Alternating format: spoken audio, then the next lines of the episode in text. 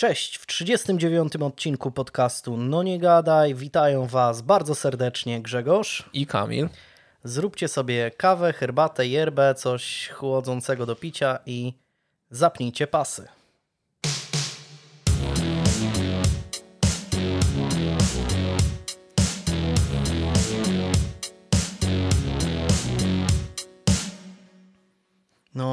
Stęskniłem się aż za tym, za tym jinglem chyba. chyba. O, pu puśćmy jeszcze raz.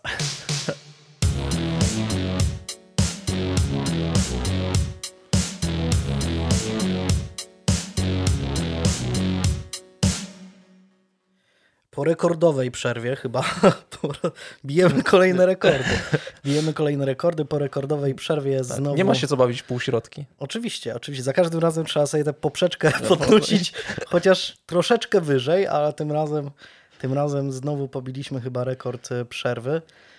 Um, no, byłby ten odcinek wcześniej, ale y, stanęła nam na drodze Sarsa. No. Oczywiście. Już, no. już witaliśmy się z gąską, tak. a się okazało, że, że nieopodal praktycznie zamiedzą gra, tak. gra Sarsa. No i... To są rzeczy ważne i ważniejsze. No, no. Ale, ale usprawiedliwiliśmy się od razu na, na grupie, więc mam nadzieję, że, że wybaczycie. Koncept był naprawdę spektakularny. Petarda. petarda. Był petarda. Aż do, do, do dzisiaj sobie czasami w samochodzie słucham.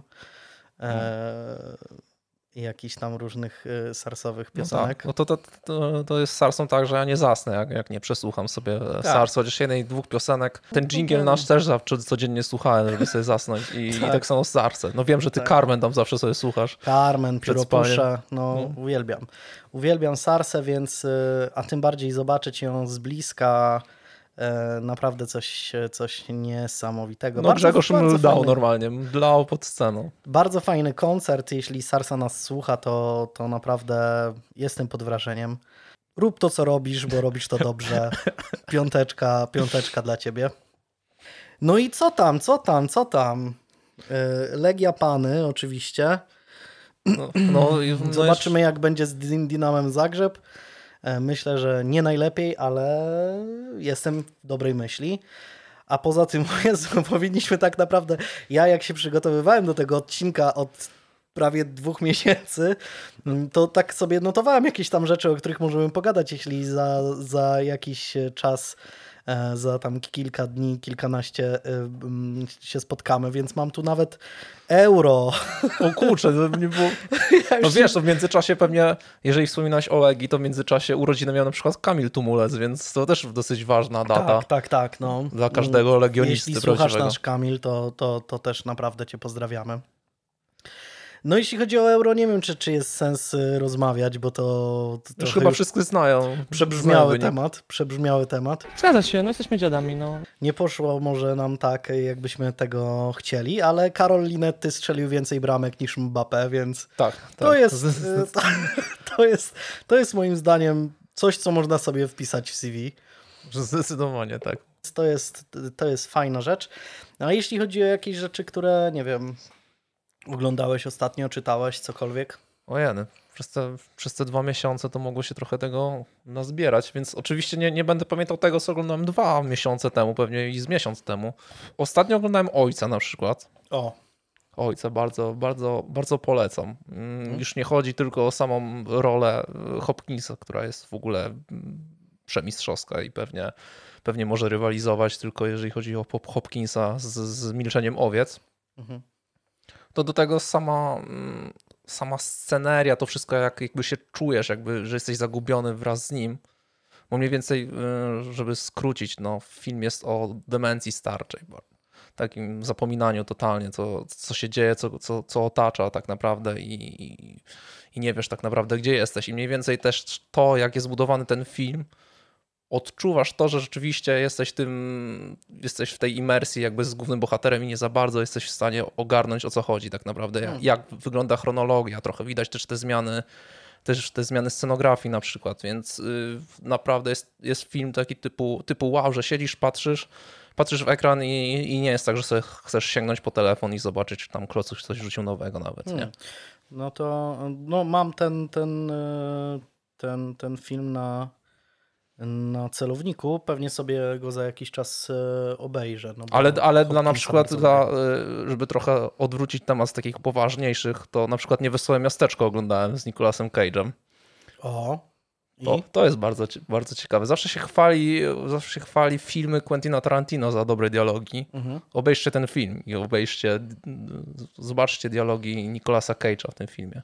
I, Wow. I to jak on tam, jak on tam, jak on tam walczy, jak on tam, no nie, no to jest w ogóle jakiś Terminator. Terminator to, to przy nim to no, ale jest... Nic- Nicolas Cage to jest, no to jest złoto, nie? On teraz taką drugą młodość trochę przeżywa. Myślę, że myślę, że może być z niego jeszcze pociecha, nie?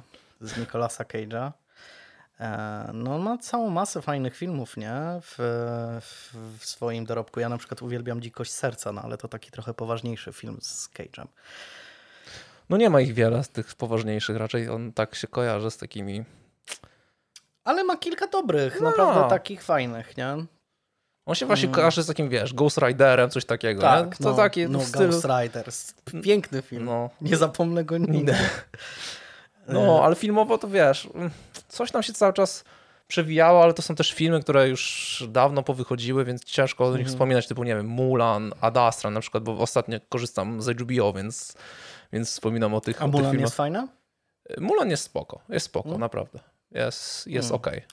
Ciekawe. No, miałem ten film y, na oku, ale później jakoś tak w trakcie pandemii on wyszedł, ale coś tam trzeba było dodatkowo płacić i najpierw tylko na Disneyu był. O, I tak. jakoś zupełnie olałem temat. E, Czekam na Suicide Squad bardzo. On ma wyjść chyba w sierpniu teraz. Wiesz co, ja go E, gdzieś widziałem już, że w, w repertuarze jakichś, jakichś kin. Ale chyba jeszcze go nie ma. dniach. No chyba, nie wiem, gdzieś tam w przeciągu tygodnia czy dwóch ma być, ale chyba, No ale wiesz, chyba to, ty, że pokazy przedpremierowe jakieś. to nie? ty mnie tak podjarałeś, że ten, że Tak, Duna w wychodzi. Mi już tam wiesz- się siurek podniósł, tak, a tu nic. Wiesz w nie? ogóle, co się stało? To znaczy, były jakieś pokazy przedpremierowe, yy, biletowane, zwiastunów chyba najnowszych, No. jakichś Duny, takich yy, dodatkowych. I ja gdzieś tam widziałem ludzi, których tam śledzę na Instagramie, siedzących w temacie, że coś tam, że Duna, że w końcu, że można zobaczyć. Ja byłem pewien, że oni na Dune no sens i że to jakoś niebawem wchodzi, a to się okazuje, bo to też było 15 razy już przesuwane, nie? Przecież ten film już... yy, No trochę tak. ja nie wiem, czy, czy on w zeszłym roku już nie miał mieć premiery. No jakoś y, y, dlatego no, żyjemy trochę w takim czasie, gdzie, gdzie niczego nie jesteś pewien. Tak jak z naszymi odcinkami. Tak, Ostatnio i- to tak samo Duna. Gdzie Euro 2020 jest w 2021, No. więc y, no, więc y, są takie, takie sytuacje, że, że ja szczerze mówiąc y, nie śledzę tak tych dat premier i ch- chyba w końcu ta Duna na chwilę obecną ma y, premierę wyznaczoną chyba na październik czy na Październik wrzesień. albo listopad, coś, Coś takiego. takiego, ale oczywiście może zostać jeszcze przełożona, bo nie wiadomo, czy jesienią będzie na tyle fajnie, że Mhm. będziesz miał ten luksus, żeby sobie pójść do kina. No ale zobaczymy. Zobaczymy, co z tego będzie. Jeśli chodzi o mnie, to na pewno z rzeczy, które widziałem i które na chwilę obecną pamiętam, że, że widziałem i są fajne, to e, Łasuch z Netflixa. O, Łasuch, tak. Ale tam nie wspominaliśmy już? Nie, to nie wspomnieliśmy. Chyba nie, rozmawialiśmy o tym. e, Rozmawialiśmy o tym gdzieś tam na między, między sobą. A, no właśnie tak, dlatego mi się tak żyćku, myli, w ale- normalnie. Ale tak, y, no Łasuch jest w ogóle, no to jest na podstawie komiksu i to komiksu jednego z moich y, ulubionych komiksów. No i szczerze mówiąc, jak się dowiedziałem, że będzie to y, jakby będzie serial na podstawie tego komiksu, no to miałem dość y, mm, ambiwalentne odczucia związane z tym, bo są takie rzeczy, które wydaje ci się, że się nie da, nie? Trochę Duna też jest takim czymś, że mówisz sobie, jak to zrobić, nie? Jak to jest możliwe, żeby to, żeby z tego zrobili jakiś sensowny film czy serial. No, ale naprawdę Łasuch mi się bardzo mm, podobał. No ja, ja komiksu super. nie znałem a i też się świetnie bawiłem, Aha. także, także, także każdy się będzie dobrze bawił. Jeżeli, jeżeli A, ty no to- znając komiks No, zauważyłeś, że to jest fajnie gdzieś No tam odwzorowane i i, ja- ja, który nie zna totalnie komiksu, też się świetnie bawiłem, więc... Ja oglądałem z siostrą, która nie zna komiksu i też bardzo jej się podobało, więc, więc chyba naprawdę na plus, skoro, skoro... Znaczy jest to taki serial, który nie każdemu może podpasować, no bo sam ten schemat tych, tych, tych, y, no, tych y, hybryd, tak? No ale one są może być- przesłodkie niektóre. Nie, oczywiście, że tak, tylko że dla kogoś to może być jakby od razu e, takie dziwne, chłopiec z rogami, o co chodzi, nie? E, ale Ale nie szanujemy takich ludzi wtedy. nie, nie, zdecydowanie nie, zdecydowanie nie.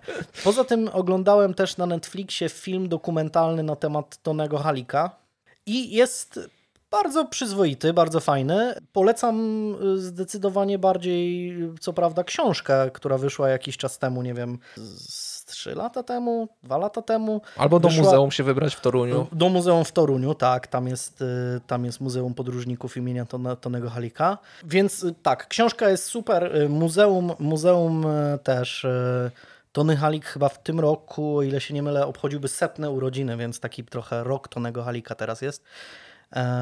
Ale no, postać jest tego gościa naprawdę niesamowita i, i warto e, poczytać, obejrzeć sobie, sobie film na jego temat, czy jakkolwiek e, się dowiedzieć trochę na temat jego historii, bo jest ona też taka troszeczkę niejednoznaczna gdzie niegdzie, więc, e, więc myślę, że, że warto, bo, bo, bo naprawdę mm, gość był nie, niesamowity.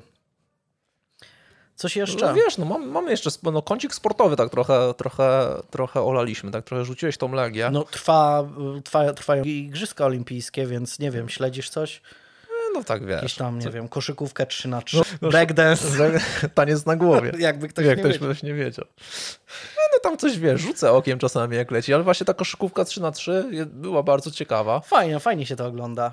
No fajnie. Tak, tak, Obejrzałem mecz tak trochę tak- z Japonią. tak trochę osiedlowo, to, to tak się no, czułem. no, No, no, no, no, ale to, to, to, to tak fajnie. To fajnie, to fajnie. No sobie możesz to samo praktycznie, wiesz, no na przykład short tracka ciężko, Nie, ciężko. ciężko, z kolegami ciężko. na podwórku. Próbowałem kiedyś, nie, ten. Co prawda my kiedyś wręczną graliśmy na korytarzu w gimnazjum, Tak. ale, No, ale to też nie jest łatwe. nie, nie, nie, nie było Zimowymi łatwe. czapkami rzucali. Tak, zimo... Rzeczywiście tak było. Tak, Tak, było. no. Tak było. Ale to był czas, było- kiedy piłka ręczna była takim sportem Tak, narodowym. Tak, no. to, było, to było mieszane z karlingiem, nie? Bo było to na tym samym korytarzu, Też- bo też był było. grany karling plecakami. Też było, też było. Ale, ale to, to kącik sportowy, co jeszcze y, ciekawego? Mm, Coś o euro? Czy coś? Nie no, chciałem, chcia, chciałem się dopytać, jak ty tą Legię widzisz, bo to z tą, z drużyną Stalina to... Stalina. E, No, y, wiesz co, no, daleki jestem od y, zachwytu nad, y, nad grą y, Legii, ale z drugiej strony trzeba przyznać, że w ostatnich latach na, no, na drodze e, stawali tej drużynie piłkarze mm, Takich potęg jak? takich potem jak Sheriff Tiraspol. E, mm, co tam jeszcze było? Ja wymazałem to z pamięci. Dadelange czy coś takiego? Dudelange, Dudelange to jest e, Z Luksemburga? Czy nie? Luksemburg No. chyba. Chociaż oni akurat później chyba jeszcze przeskoczyli kolejną drużynę, więc oni tak dość daleko zaszli. E, Więc to Dudelange, e, bo dużo było drużyn po prostu, myślę, że na poziomie tej Flory Tallinn albo nawet na niższym, e, gdzie, gdzie jakoś nie szło. A tutaj, no, mimo że w stylu powiedzmy mm, półśrednim, to, to, to jednak e, jakoś tam się udało i, i, i udało się mieć w miarę te oba mecze pod kontrolą. No ja się od razu przyznaję, że nie oglądałem tych, Aha. tych E, meczów. Smuci, smuci y, m, niestety kontuzja Bartka Kapustki, bo to jest y, piłkarz, y, którego... Fajny chłopak to jest. Tak. Poza tym ja go naprawdę cenię już od, od wielu lat i, i kibicuję mu nawet jak za czasów, jak był jeszcze w Krakowi. I naprawdę chciałbym, żeby, żeby mu ta kariera wypaliła, a tu za każdym razem, jak już coś zaczyna. e, Światełko w tunelu się Światełko w tunelu się pojawiać, to, to niestety wyskakuje jakaś kontuzja. Znaczy jakaś. Za każdym razem ta sama, niestety, bo to tak z tymi z tymi więzadłami jest, że, że no jeszcze w tak niefortunny sposób, że po prostu skoczył ciesząc się z bramki i to nie robiąc jakiejś salta czy coś, tylko no po prostu skoczył i, i, i- sobie coś tam zerwał znowu. Więc strasznie mi go szkoda, więc jeśli nas, nas słuchasz Bartek, to wiedz, że jestem z tobą i w ciebie, w ciebie wierzę. I mam nadzieję, że no w tym sezonie to pewnie już nie zagrasz, ale w przyszłym może, może wrócisz e, mm, i będzie wszystko, wszystko dobrze. Więc no, myślę, że z Dinamem będzie bardzo ciężko, bo to jest mimo wszystko klasa zespół i pewnie nawet jak sobie spojrzymy na jakiś transfermarkt, to wartość Dinama Zagrzeb jest pewnie z cztery razy większa niż Legii.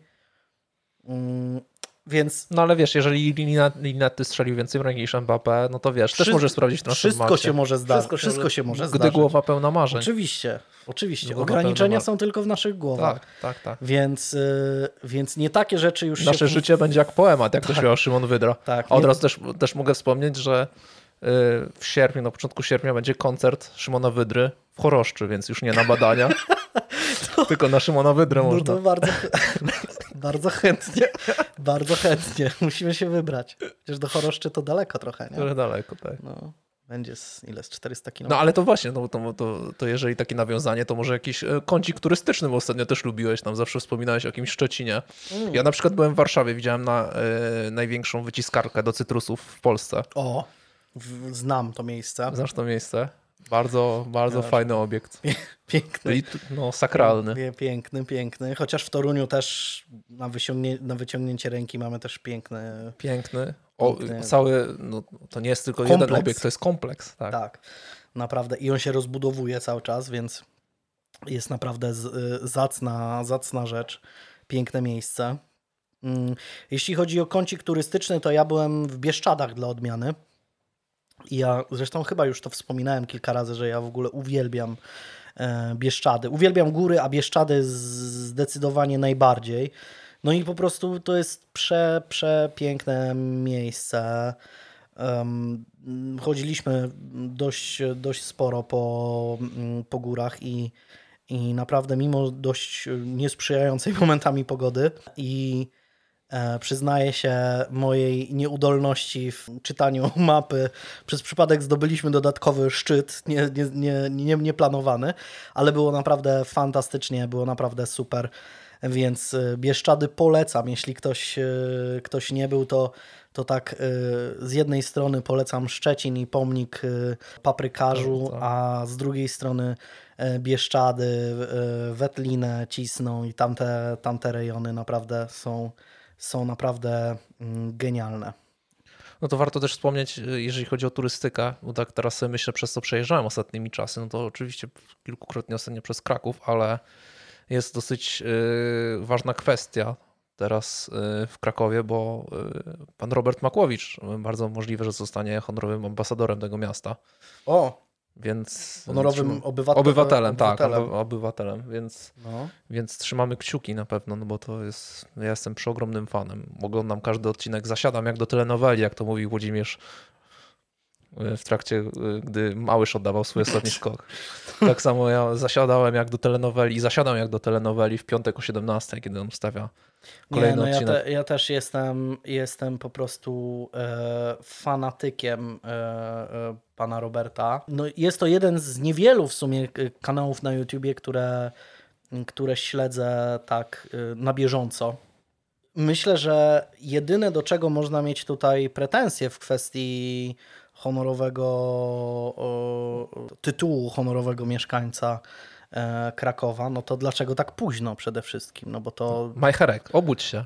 no, pan, pan Robert Makłowicz nie, jakby nie, nie, nie pojawił się na, Znikąd. e, n- na scenie. Tak, tak nagle, w ciągu ostatniego Do- dokładnie, m- dokładnie. miesiąca. No, jestem, to pod tym względem jestem, jestem wręcz y, Chłop, chłop jest w szoku. No, Chłop w szoku może być, no, zdecydowanie. więc, więc to dziwne, to dziwne, ale, ale no lepiej późno niż, Niż wcale. niż wcale. Jak to Albo mówi lepiej, star, staropolskie przysłowie. lepiej późno niż później. No to już w ogóle jest bardzo stare przysłowie. To już za piastów było mówione. Więc, więc no bardzo, to bardzo dobrze. Ja w ogóle myślę, że pan Robert Makłowicz w ogóle powinien pójść w stronę też polityki. No. Chociaż tak, no, Wiesz takim prezydentem Krakowa byłby. Nie wiem, prima sort, prima sort, ale, ale czy by były odcinki wtedy, nie?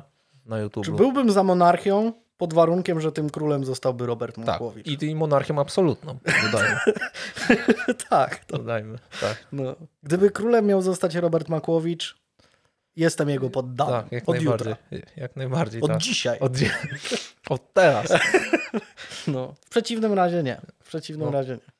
Ale, ale, ale jeśli, jeśli królem miałby zostać pan Robert, to, jestem jak najbardziej za. Coś. Nie wiem, no wiesz.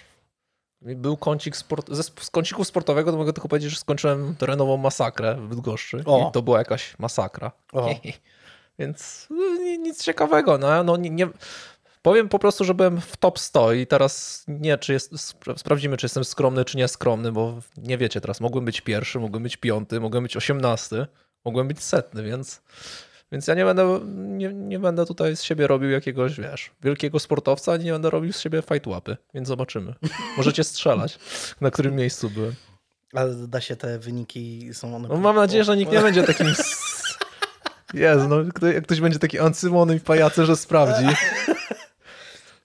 No to ja takich No i wtedy wyjdzie na jaw, że byłeś, nie wiem, pierwszy. No dobra, ale wyjdzie Drugi. też, że ktoś jest pajacem i ancymonem. To już wolę być... Wolę być sprawdzony, tak, niż, niż wyjść na pajaca i ancymona. Nie no, szacunek. Ja dla odmiany nie byłem na terenowej Marsy. Ale byliśmy ostatnio wspólnie na tłuczeniu butelek i to też jest ciekawe, jak, w jak wielu częściach Polski jest to dość popularna, popularny zwyczaj tłuczenia Tak. butelek. Więc Tak. wydaje mi się, że tylko gdzieś u nas i w naszych rejonach to jest y, popularne. Czy wedle Wikipedii rzekomo też w niektórych y, rejonach Śląska też niby to coś takiego jest, bo niby wszędzie tam, gdzie były wpływy niemieckie, bo to jest niemieckie, niemieckie ś- jakby niemiecki obrząd, Y, no to nie wiem, napiszcie w komentarzach, czy u was y, tłucze się butelki. To znaczy, To znaczy ogólnie, nie tak ogólnie, nie tak, tak, że sobie zrobić tulipana. tylko y, w momencie, kiedy y, Przed, przed weselem, tak? Tak, Jako... przed ślubem, przed weselem. E, tradycyjnie dzień przed, ale obecnie raczej tydzień przed się organizuje tłuczenie butelek i przychodzą ludzie, znajomi, goście i tak dalej, rodzina i tłuczą butelki, na szczęście. Czy się takie rzeczy robi u was? Bo niektórzy są totalnie zdziwieni, jak się o tym mówi. I są w szoku. A w naszych rejonach jest to dość powszechne. Tak. Znaczy, jest chyba, ciekawe, no. Chyba wszyscy moi znajomi, u których byłem, to było, znaczy byłem na weselu, to było przedtem u nich tłuczenie butelek, więc Mhm. chyba, chyba jest to mm, u nas na Kujawach. Na Kujawszczyźnie. Na ku... się, się raczej, y, raczej to, to robi. Ale to y, powiedzcie, czy u was też. Więc dobra, no myślę, że, że tyle y, starczy bajdurzenia. Zdecydowanie starczy. Co, przechodzimy do meritum.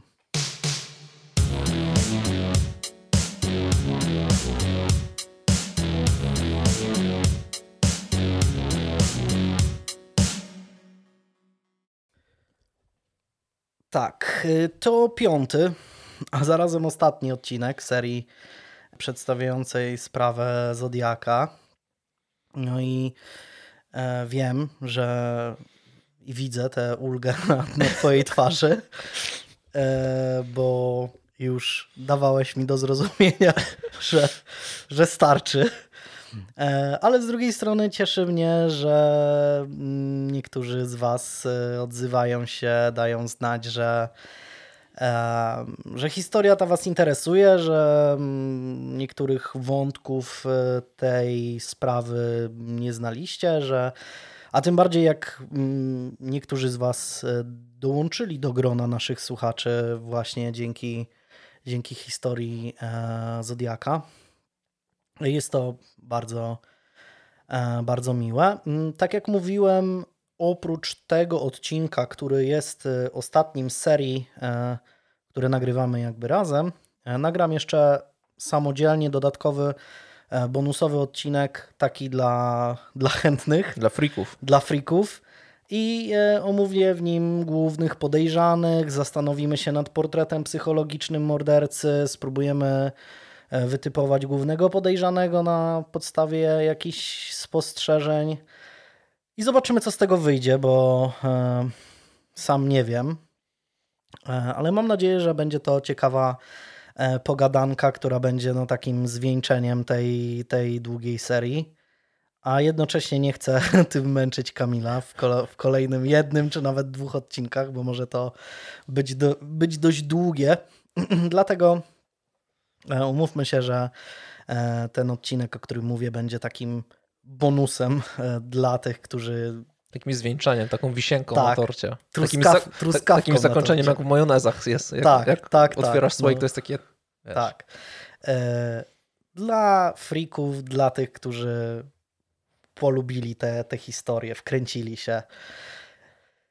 Więc ostatnio skończyliśmy na tajemniczej kartce halloweenowej, która była zaadresowana do dziennikarza The San Francisco Chronicle Paula Averiego, który od pewnego czasu jest bardzo zaangażowany w relacjonowanie poczynań Zodiaka. Arty, artykuł na ten temat zostaje przeczytany przez jednego z mieszkańców Riverside, który łączy seryjnego mordercę z okolic San Francisco z brutalnym morderstwem Sherry Joe Bates z 1966 roku. Mężczyzna postanawia skontaktować się z redaktorem Averym, by podzielić się swoimi przemyśleniami, pomimo tego, że skan listu najprawdopodobniej nie zachował się w żadnych źródłach, to jego pełna treść jest zacytowana w książce Roberta Gray Smitha z 1986 roku. Mm, Oto ona. Proszę przekazać ten list detektywowi zajmującemu się sprawą morderstw Zodiaka. Mam nadzieję, że te informacje pomogą także panu.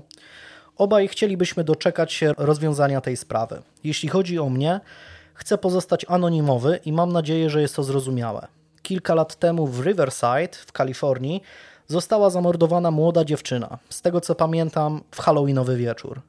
Mógłbym napisać dużo dłuższy list, wymieniając zbieżności między sprawą Zodiaka a tym morderstwem. Jeśli policjanci sami nie dostrzegą tych podobieństw, to dopiero wtedy napiszę długie wypracowanie na ten temat.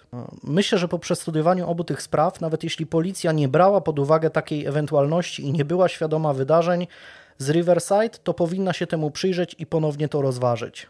Widoczne są m.in. listy do gazet, a także podobne nierówne pismo. Sprawdźcie związek między tymi dwiema sprawami. Zadzwońcie do kapitana Crossa. On wie, że nie odpuszczę. Panie Avery, zadzwonię do pana niebawem. Proszę e, się przyjrzeć tej sprawie. Policja z Riverside ma dużo informacji na ten temat, tak samo jak ta z San Francisco. Oby ich pycha nie wzięła góry i nawiązali ze sobą współpracę. Jeśli już to zrobili, to miejmy nadzieję, że wymienili się już wzajemnie informacjami w tej kwestii. Paul Avery oczywiście szybko kontaktuje się z policją w Riverside i dzwoni do wspomnianego w liście kapitana Irwa Crossa. Dzięki niemu też poznaje tożsamość tajemniczego autora listu. Jest nim Phil Sins. Jak się okazuje, mężczyzna kontaktował się już wcześniej z policją w Vallejo. Kilku, kilkukrotnie też próbował zwrócić uwagę lokalnych służb na powiązania ze sprawą Zodiaka, ale był konsekwentnie odsyłany z kwitkiem. Pomimo tego, że policjanci z Riverside mają już wytypowanego swojego podejrzanego i zupełnie nie dają wiary wymysłom Phila Sinsa, to Averiemu udaje się jednak przekonać Crossa, by ten przekazał mu do wglądu część materiałów dowodowych w sprawie morderstwa Sherry Joe Bates. Gdy 9 listopada 1970 roku dziennikarz przegląda otrzymane dokumenty, jego wzrok przykuwa kserokopia odręcznie napisanego koślawym pismem listu, który Wydział Policji w Riverside otrzymał w kwietniu 1967 roku. Jego treść brzmi: Bates musiała umrzeć, będzie ich więcej. Pod tą krótką notatką zauważa też niewielki symbol przypominający literę Z. Więcej nie potrzebuje. Jeszcze tego samego dnia leci samolotem do Riverside, gdzie spotyka się z policjantami zajmującymi się sprawą. Udaje mu się nawet osobiście obejrzeć pełen materiał dowodowy, łącznie z napisanym, a raczej wydrapanym na ławce makabrycznym wierszem. Avery nie jest specjalistą w dziedzinie analizy pisma ręcznego, ale zauważa pewne podobieństwo do listów Zodiaka. Dar przekonywania najwidoczniej ma spory, bo udaje mu się namówić policjantów z Riverside do przesłania tych dowodów do kalifornijskiego biura identyfikacyjno-śledczego w Sacramento. Tam trafiają one pod lupę Sherwooda Morilla, będącego ówcześnie najlepszym grafologiem w stanie. Po ich przebadaniu ekspert wydaje opinię, tu cytat, Pismo ręczne wydrapane na ławce jest takie samo jak to w trzech listach, a w szczególności jak to na kopertach. Pismo to należy do tej samej osoby, która wysyłała listy Zodiaka do The Chronicle. Koniec cytatu. Co prawda później inni grafolodzy łącznie z ekspertami FBI nie będą podzielali pewności Morilla, jednak na tamten moment specjalista będący, można powiedzieć, autorytetem w swojej dziedzinie nie ma nawet cienia wątpliwości. Kimkolwiek jest Zodiak, w 1966 roku był w Riverside. Avery oczywiście też nie próżnuje. W ciągu czterech dni, 16, 17 i 19 listopada 1970 roku, publikuje w The Chronicle trzy artykuły na temat morderstwa Sherry Joe Bates i jego prawdopodobnego związku ze sprawą Zodiaka. Zwłaszcza ten pierwszy szczegółowo opisuje sprawę, a także zawiera zdjęcia koperty wysłanej do Press Enterprise w Riverside e, oraz koperty wysłanej przez Zodiaka zawierającej kartkę z ilustracją wiecznego pióra, o której mówiłem w poprzednich odcinkach. Pisze w nim też o wywiadzie przeprowadzonym z Kathleen Jones 8 e, miesięcy po jej domniemanym porwaniu. Z dzisiejszej perspektywy można powiedzieć, że w swoich artykułach Paul Avery ze zbyt dużą pewnością pisze o tym, że powiązania z Zodiakiem są bezsprzeczne. Tak zresztą tytułuje e, jeden z tych e, artykułów. Należy jednak zdawać sobie sprawę, że dla dziennikarza to odkrycie jest totalnym szokiem i liczy, że jest dosłownie o krok od rozwiązania zagadki. Rewelacje z The Chronicle oczywiście są też wstrząsem dla mieszkańców San Francisco. Z jakiegoś powodu jednak sam główny bohater tych artykułów póki co nie reaguje na zaczepki. Avery w jednym z tekstów wspomina też o wydarzeniu sprzed dwóch lat, które miało miejsce latem lub jesienią w Berkeley. Jest to miasto leżące między Vallejo a San Francisco. Avery dotarł do świadka, który idąc e, Telegraph Avenue natrafił wtedy na mężczyznę z brązowymi włosami w wieku między 25 a 40 lat, który pomagał dwóm młodym kobietom pchać Volkswagena Garbusa.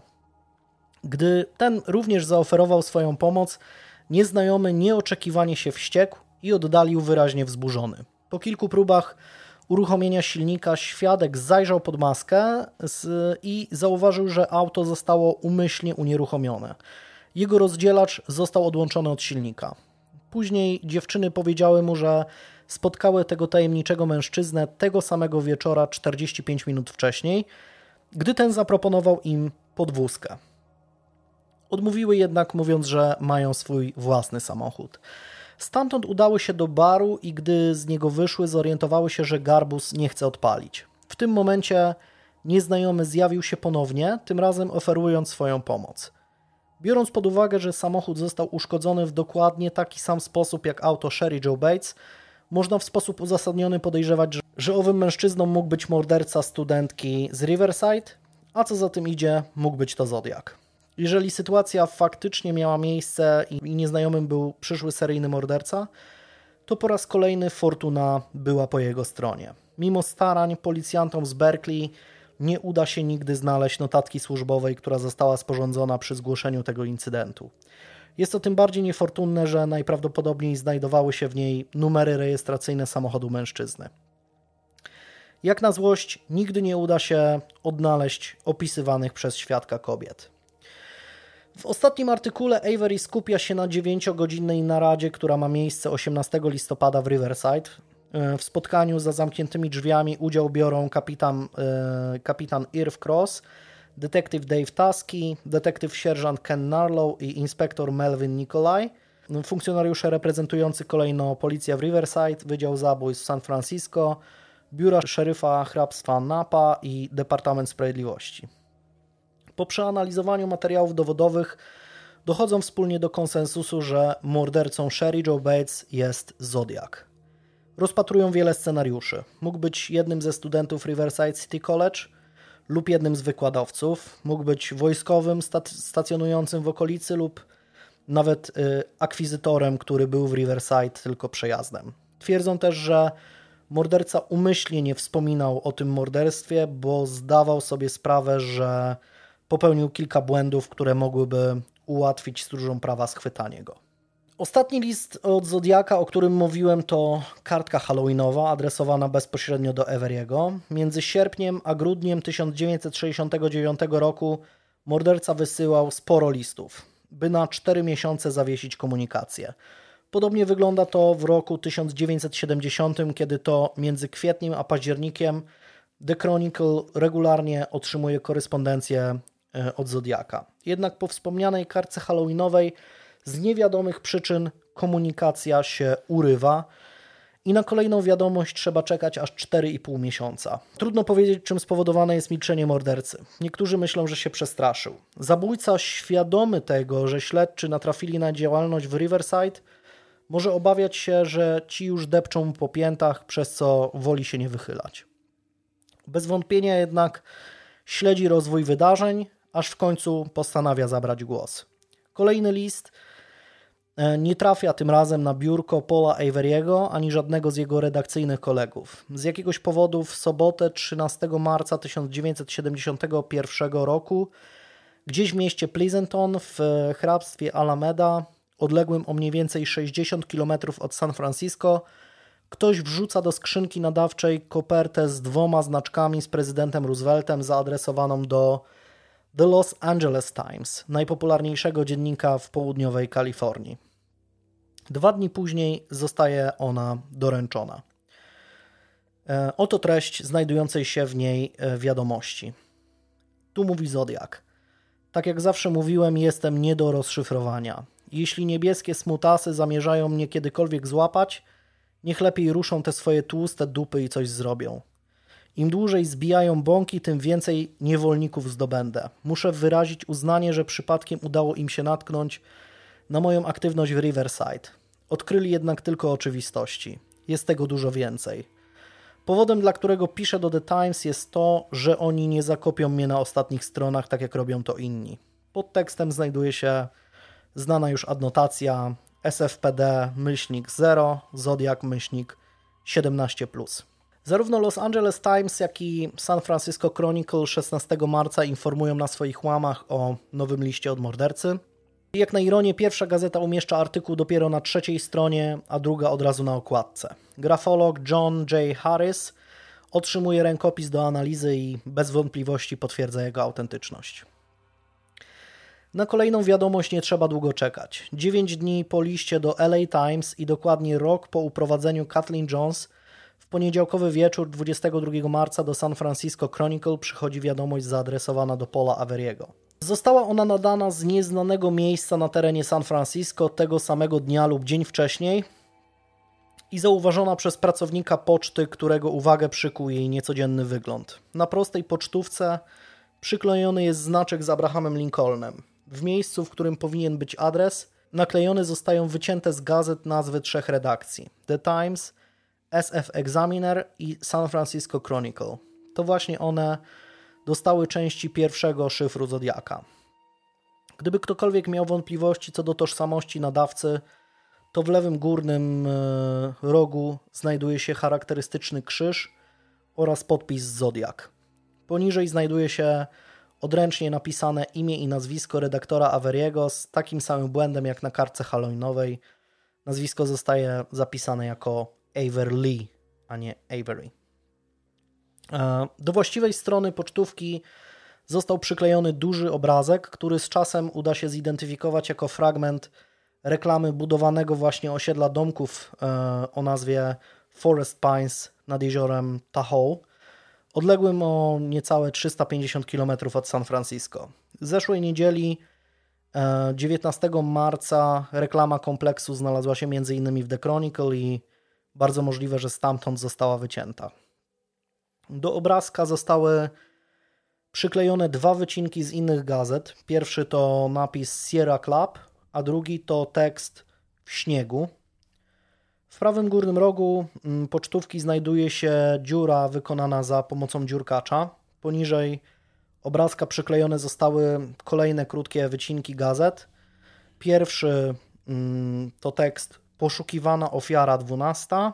Drugi Spójrz przez nos. Spójrz przez sosny. Dokładnie Peek Through the Pines. No tutaj powiedzmy jest pewne nawiązanie do e, tego mm, osiedla, które nazywa się Forest Pines. E, kolejny tekst to Pass Lake Tahoe Areas. Brzegi kartki również zostały wielokrotnie potraktowane dziurkaczem, także jej krawędzie są ząbkowane trochę na podobę znaczka pocztowego. Trudno nie zauważyć, że wygląd kartki przypomina mocno tę, która została wysłana do San Francisco Chronicle 5 października 1970 roku. W kwestii treści kartki Sierra Club to założona w 1892 roku organizacja zajmująca się ochroną przyrody i promowaniem ekologii. Działa ona w tym czasie również na terenie San Francisco. Trudno powiedzieć, dlaczego akurat o niej zdecydował się wspomnieć Zodiak. Reszta treści jednoznacznie odnosi się do okolic jeziora Tahoe i faktu, że morderca ma już na koncie 12 ofiar lub 12 ofiar zostało w jakiś sposób przez niego wytypowanych. E, trudno powiedzieć, co oznacza w tym wypadku słowo poszukiwana ofiara. Dokładnie używa słowa sought, czyli mm, past participle od słowa seek.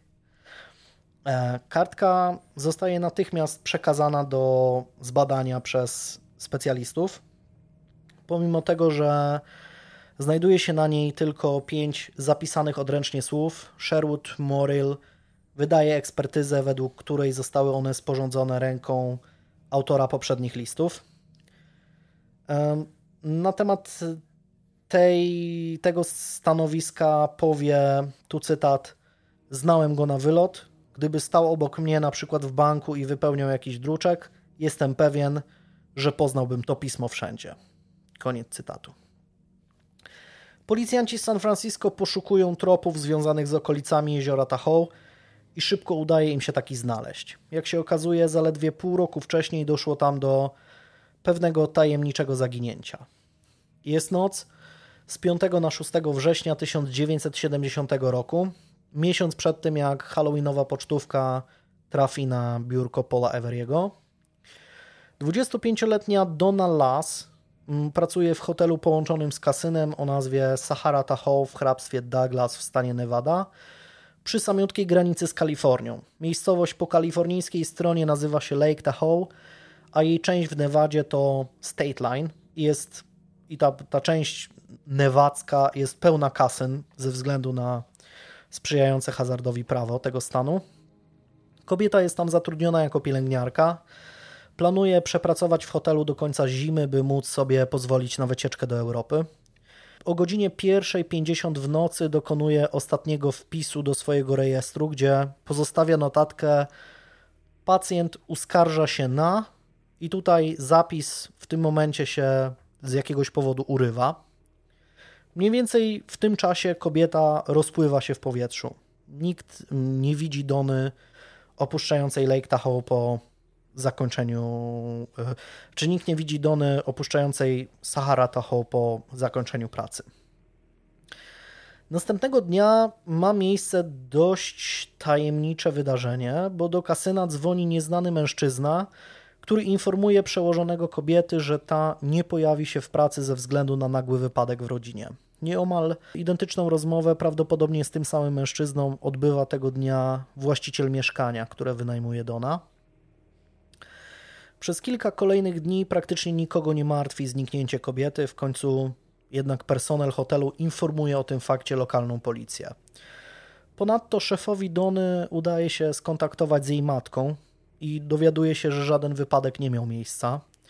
Rodzina kobiety od razu bije na alarm, zdaje sobie sprawę, że tak po prostu nie zniknęłaby bez słowa. Samochód pielęgniarki zostaje wkrótce odnaleziony pod numerem 3893 w kompleksie Monteverdi, w którym ta wynajmowała mieszkanie. Wszystko wskazuje na to, że w dniu zaginięcia nie używała swojego auta. Do pracy udała się zapewne piechotą lub jakimś innym transportem. Policjanci szybko ustalą też, że nawet jeśli postanowiła uciec i ukryć się gdzieś z dala od swojego dotychczasowego życia, to zostawiła nie tylko swojego ukochanego zaledwie dwuletniego Chevroleta Camaro Cabrio, ale także wszystkie ubrania i konto z 500 dolarami oszczędności. E, interesujący jest też fakt, że jej karty kredytowe nie zostały w żaden sposób użyte. Jedyne co zniknęło z domu to jej torebka oraz ubrania, które tego dnia miała ze sobą. Oględziny mieszkania kobiety nie ujawniają też żadnych śladów walki. Jeden ze świadków zezna, że jakiś czas temu widział kobietę podobną do Dony, przechadzającą się w towarzystwie jakiegoś mężczyzny um, o blond włosach e, w okolicach Monteverdi.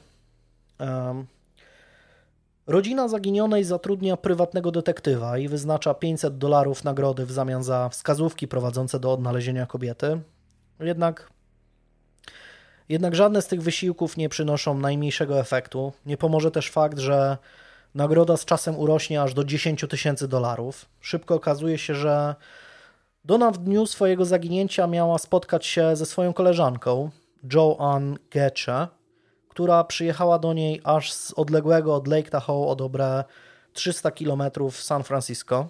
Kobiety miały spędzić wspólnie poniedziałek 6 września. W Stanach Zjednoczonych jest wtedy obchodzone święto pracy, jest to dzień wolny.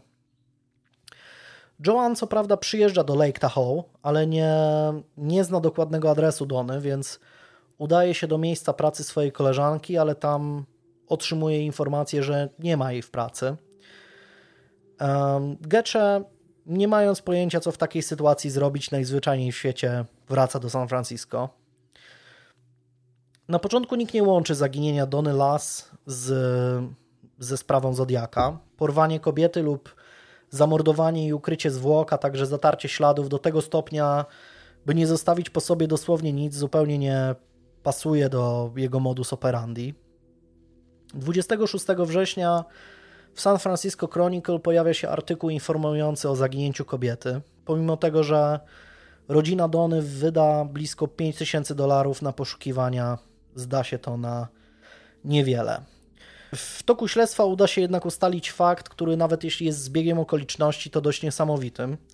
Otóż zanim Donna Lass przyjechała do State Line od lutego 1970 roku, mieszkała i pracowała w San Francisco. Jej miejscem pracy był Letterman General Hospital, szpital, z którego okien zapewne doskonale widać było most Golden Gate. Dzisiaj budynek już nie istnieje, bo w jego miejscu stoi nowy kompleks, będący siedzibą wytwórni Lucasfilms. Fontannę z mistrzem jodą, przed wejściem i miejsce, w którym został zamordowany Paul Stein dzieli w linii prostej nieco ponad kilometr. To właśnie w okolicach Letterman General Hospital uciekł morderca taksówkarza.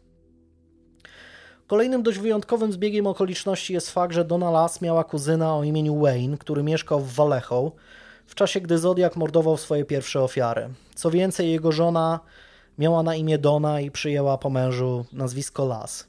Oczywiście może to nie znaczyć nic, ale jest to fakt wart wspomnienia.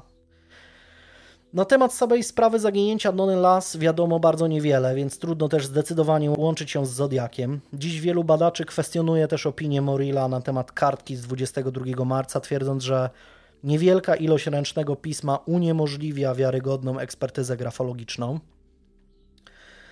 30 e, lat po zaginięciu pielęgniarki sierżant Tom O'Connor z Departamentu Policji w Lake Tahoe, który zapewne na temat sprawy dysponuje dużo większą wiedzą, powie, tu cytat, są podejrzenia, że Donna Lass była ofiarą Zodiaka, podczas gdy nawet nie ustaliliśmy, że została zamordowana. Nawet nie znaleźliśmy ciała. Koniec cytatu.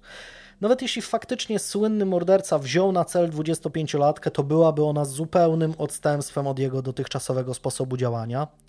Nigdy nie ukrywał ciał swoich ofiar, jego zbrodnie miały raczej dynamiczny przebieg. Pomiędzy grudniem 1968 roku a marcem 1971 Zodiak zamordował co najmniej pięć osób. Dwóm jego ofiarom udało się ujść z życiem pomimo bardzo poważnych obrażeń. Trudno zliczyć e, ilość osób, które pośrednio stały się jego ofiarami, opłakując członków swoich rodzin i przyjaciół, a także będąc w cieniu podejrzeń swoich sąsiadów, a nawet najbliższych wskutek paniki, którą wywołał.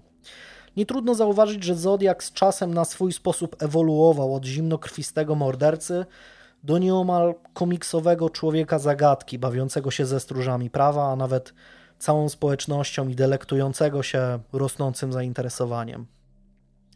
Zapewne właśnie dlatego niewielu spodziewało się, że po wysłaniu kartki pocztowej 22 marca 1971 roku morderca najzwyczajniej w świecie zamilknie na prawie 3 lata. Cisza pozwoli policjantom na wytężoną pracę śledczą i szukanie nierozwiązanych spraw, które można by połączyć z Zodiakiem, zwłaszcza na terenie południowej Kalifornii. Stróże prawa poważnie wzięli sobie do serca słowa e, z listu do Los Angeles Times, gdzie morderca pisał: Muszę wyrazić uznanie, że przypadkiem udało im się natknąć na moją aktywność w Riverside. Odkryli jednak tylko oczywistości, jest tam tego dużo więcej. Jak się wkrótce okaże, kilka spraw będzie wyjątkowo mocno pasować do modus operandi Zodiaka.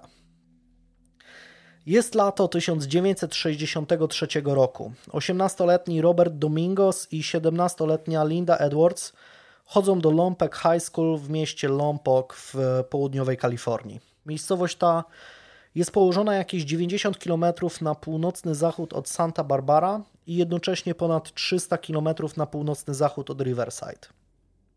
Oboje chodzą do ostatniej klasy liceum i są parą. Jeszcze w listopadzie tego roku planują wziąć ślub. Robert urodził się 12 maja 1945 roku w Lompoc w szanowanej i znanej w lokalnej społeczności rodzinie rancherów prowadzących swoje gospodarstwo na przedmieściach. Jest zawodnikiem uniwersyteckiej drużyny futbolowej i wiceprzewodniczącym organizacji Future Farmers of America. Niedawno znalazł pracę jako kierowca w firmie naftowej Richfield. Linda Urodziła się 7 czerwca 1945 roku w Denver w stanie Colorado. Do Lompoc przeprowadziła się wraz z rodziną w styczniu 1961 i szybko odnalazła się w nowym otoczeniu. Również jest aktywną i popularną uczennicą. We wtorek, 4 czerwca, na, na dwa dni przed y, końcem roku szkolnego, uczniowie ostatnich klas w Lompoc High School obchodzą tak zwany Ditch Day. Nie idą tego dnia do szkoły i razem biorą udział w różnych pozaszkolnych aktywnościach. Jest to rodzaj Dnia Wagarowicza, który odbywa się za przyzwoleniem, a wręcz z udziałem władz szkoły.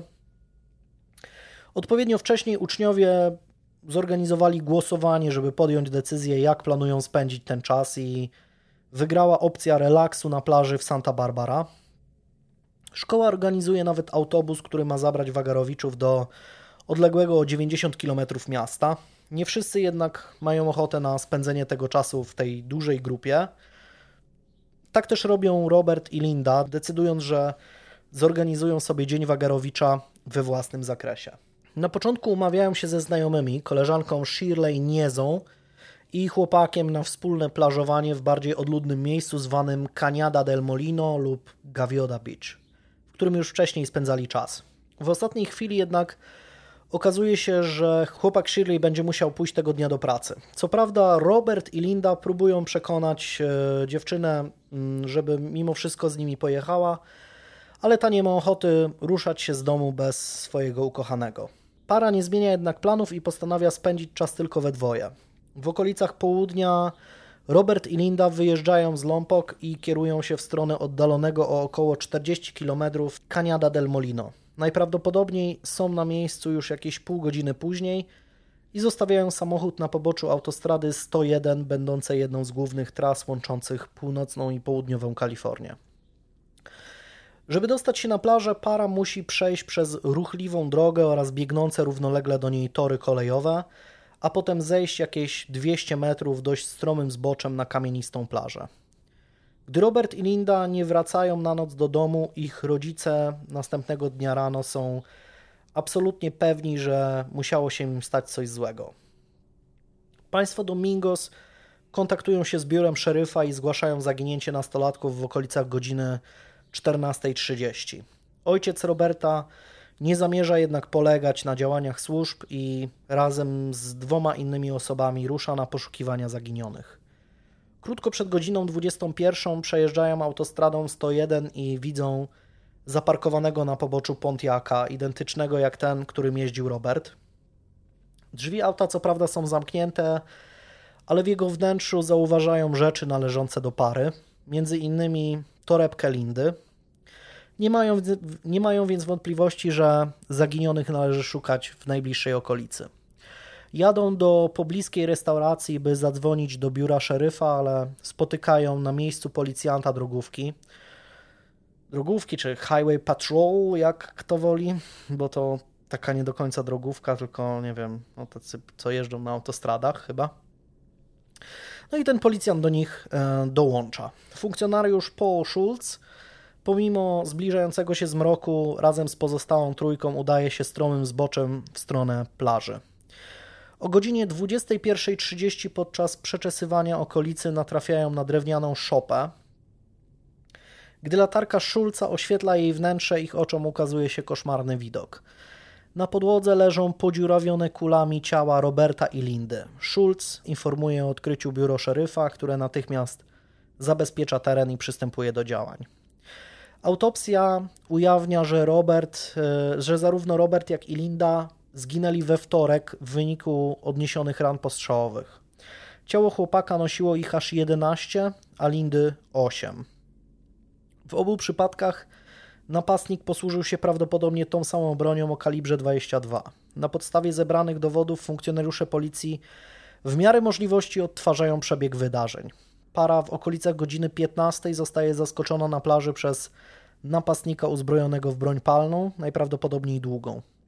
Ten rozkazuje Lindzie związać leżącego na brzuchu Roberta. Jest najwyraźniej przygotowany do ataku, bo ma przy sobie kawałki mm, sznura o odpowiedniej długości. Linda posłusznie wykonuje polecenie. Gdy to napastnik próbuje związać Lindę, Robertowi jakoś udaje się oswobodzić i zaatakować sprawcę. Nie trudno w to uwierzyć, biorąc pod uwagę, że chłopak jest rosłym futbolistą. Zaraz po tym para najprawdopodobniej podejmuje próbę ucieczki w górę zbocza. Przestępca oddaje w ich kierunku kilka strzałów i trafia zarówno chłopaka, jak i dziewczynę.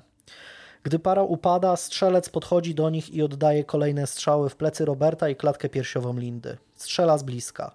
Wskazują na to ślady prochu na części ran obu ofiar. Łącznie oddaje 20 strzałów, z czego 19 jest celnych. Zapewne jest więc zmuszony do co najmniej jednokrotnego przeładowania. Broń, którą się posłużył, najprawdopodobniej jest zasilana magazynkiem na 10 naboi. Gdy jest już pewny, że ofiary nie żyją, najpierw ciągnie ciało chłopaka 10 metrów w górę zbocza do małej drewnianej szopy, później robi to samo z dziewczyną i kładzie jej zwłoki na ciele Roberta. Rozcina też przy użyciu noża jej jednoczęściowy strój kąpielowy, eksponując jej nagi biust. Mimo to ciało dziewczyny nie nosi żadnych śladów gwałtu. Ponadto zakrywa twarz Lindy ręcznikiem. W końcu morderca zostawia obok zwłok cztery pudełka z amunicją Western Super X Long Rifle kaliber 22 oraz kilka kawałków sznura, po czym kilkukrotnie próbuje wywołać pożar szopy. Podpala koc będący zasłoną wejścia do wnętrza budynku. Materiał jednak nie chce się zapalić, więc napastnik rezygnuje z tego i oddala się tą samą drogą, którą jego ofiary przyszły na plażę. Podczas oględzin okolic miejsca zbrodni ujawnione zostają ślady krwi na skałach powyżej szopy, należące najprawdopodobniej do mordercy. Wiele więc wskazuje na to, że był on zraniony. Niektóre źródła podają też nieoficjalną informację, jakoby udało się ustalić, że na miejscu zbrodni znaleziono odciski butów typu Wing Walker o rozmiarze, o rozmiarze 10,5. Nigdy jednak ta wiadomość nie została podana w którymkolwiek artykule dotyczącym sprawy, mm, gdzie były, były te kwestie relacjonowane bezpośrednio przez e, na przykład funkcjonariuszy biura szeryfa czy policjantów. Co ciekawe, uwagę śledczych zwraca ponadto fakt, że węzły wykonane przez mordercę były dość specyficzne i wskazywały, że ten mógł mieć doświadczenie rybackie lub żeglarskie. Były to węzy takiego typu marynarskiego, czy jak tam nazwać. Dzień po odkryciu zwłok w czwartek 6 lipca ma miejsce uroczystość zakończenia roku w Lompoc High School, która przebiega w żałobnej atmosferze. Wielu uczniów zapamięta na długie lata dwa wolne miejsca, na których mieli zasiadać Domingos i Edwards.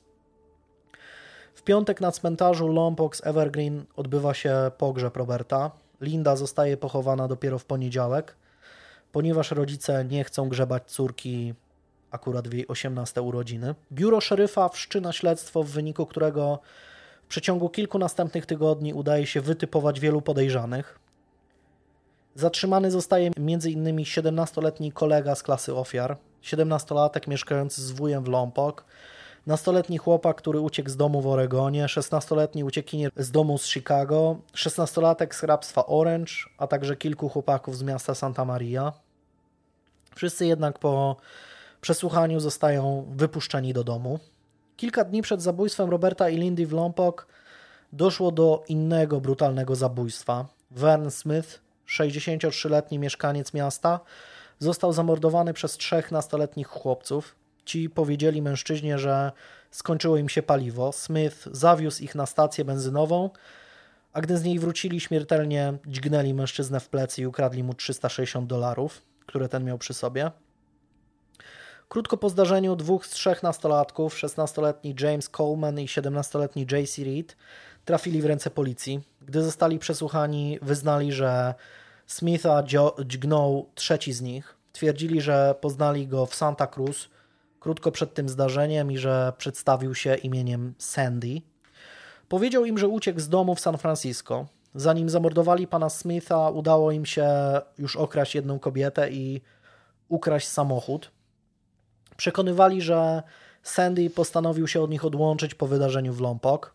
Co prawda, policjanci na początku byli przekonani, że tajemniczy Sandy to postać zmyślona przez nastolatków, ale z czasem udało im się zebrać dowody, które uwiarygodniły zeznania Colemana i Rida. Poszukiwany chłopak stał się więc poważnym podejrzanym również w sprawie morderstwa Roberta i Lindy. Pomimo rozesłania informacji z załączonym portretem pamięciowym na terenie całej Kalifornii, nigdy nie udało się odnaleźć tajemniczego Sandiego. Opublikowany 13 czerwca rysopis określa Sandiego jako blondyna między 17 a 18 rokiem życia, mającego 175 cm wzrostu i ważącego niecałe 70 kg. Chłopak miał też nosić okulary w grubych, czarnych oprawkach. Innym podejrzanym, który skupia uwagę służb, jest miejscowy kloszard, który zbudował i pomieszkiwał e, w szopie, w której znaleziono ciała ofiar. Ludzie, którzy mieli z nim do czynienia, opisywali go jako byłego żołnierza, który przeszukuje okolic, okoliczne plaże. Mężczyzna miał nosić często ubrania w kolorach moro i przechadzać się po okolicy ze strzelbą przewieszoną przez ramię. Uda się go odnaleźć dopiero kilkanaście miesięcy później, w grudniu 1964 roku. Jak się okaże, mężczyzna nazywa się George Edward Gill i jest 51-letnim weteranem II wojny światowej. Po kilku dniach przesłuchiwania, nawet badaniu wariografem, śledczy nie będą mieli wątpliwości, że mężczyzna również nie ma nic wspólnego z zabójstwem. Wątek militarny jest jednak wciąż obecny w śledztwie. Po wnikliwych analizach udaje się ustalić, że amunicja użyta przez zabójcę Roberta i Lindy została zakupiona w bazie lotniczej Vanderberg, oddalonej jakieś 15 km od Lompok. To jednak nie przybliży śledczych w żaden sposób do wytypowania obiecującego podejrzanego. Na początku lat 70. wciąż nierozwiązaną sprawę w biurze szeryfa przejmie detektyw William Baker. Mając nadzieję, że uda mu się jakkolwiek pchnąć śledztwo do przodu, rozsyła na terenie całego stanu biuletyn dotyczący morderstwa Roberta i Lindy. Zdaje sobie sprawę, że napastnik najprawdopodobniej prędzej czy później zaatakował ponownie. Biuletyn ten trafia w ręce policjantów San Francisco, którzy od razu zauważają podobieństwo do podwójnego zabójstwa przy Lake Herman Road i ataku nad jeziorem Berryessa. Napastnik we wszystkich trzech przypadkach zaatakował pary w pobliżu zbiorników wodnych oraz był uzbrojony w broń o kalibrze 22. Nad jeziorem Berryessa również miał przygotowane kawałki sznura. Tam również rozkazał kobiecie związać mężczyznę. Co prawda przy morderstwie przy Lake Herman Road nie odnaleziono żadnych odcisków obuwia, ale napastnik z nad jeziora Berryessa nosił obuwie wojskowe typu Wingwalker, które wskazywało na jego prawdopodobny związek z wojskiem. Dla odmiany przy Lake Herman Road została użyta amunicja typu Winchester Western Super X kaliber 22 Long Rifle, taka sama jaką posłużył się morderca Roberta i Lindy. Na zorganizowanej w listopadzie 1972 roku konferencji prasowej śledczy poinformują opinię publiczną, że mają bardzo poważne podejrzenia co do tego, że podwójne zabójstwo na plaży Cañada del Molino mogło być jednym z pierwszych ataków Zodiaka. Wbrew oczekiwaniom nie przyniesie to żadnego przełomu w śledztwie i morderca Lindy i Roberta do dzisiaj pozostaje nieuchwytny. Nie jest to jednak jedyna sprawa z południowej Kalifornii, z którą łączy się Zodiaka. Otóż bardzo podobna zbrodnia miała miejsce 400 km na południowy wschód, 8 miesięcy po zabójstwie licealistów. Johnny Ray Swindle pochodzi z miasta Jasper w Alabamie i w 1960 roku w wieku zaledwie 17 lat zostaje powołany do odbycia służby wojskowej. Najpierw bierze udział w szkoleniu rekrutów i kursie dla radiooperatorów w San Diego, po czym zostaje wysłany na Alaskę, skąd, skąd w 1963 roku wraca do San Diego, gdzie służy na pokładzie niszczyciela USS Hanson. W grudniu 1963 roku rozpoczyna ostatni rok swojej służby, jednak już miesiąc później, dokładnie 10 stycznia, przedłuża ją o kolejne 6 lat, za co otrzymuje dodatek w wysokości 976 dolarów. Johnny Wkrótce postanawia skorzystać z przysługującej mu przepustki i bierze 30 dni wolnego, by wrócić do rodzinnego Jasper i poślubić swoją 19-letnią narzeczoną imieniem Joyce.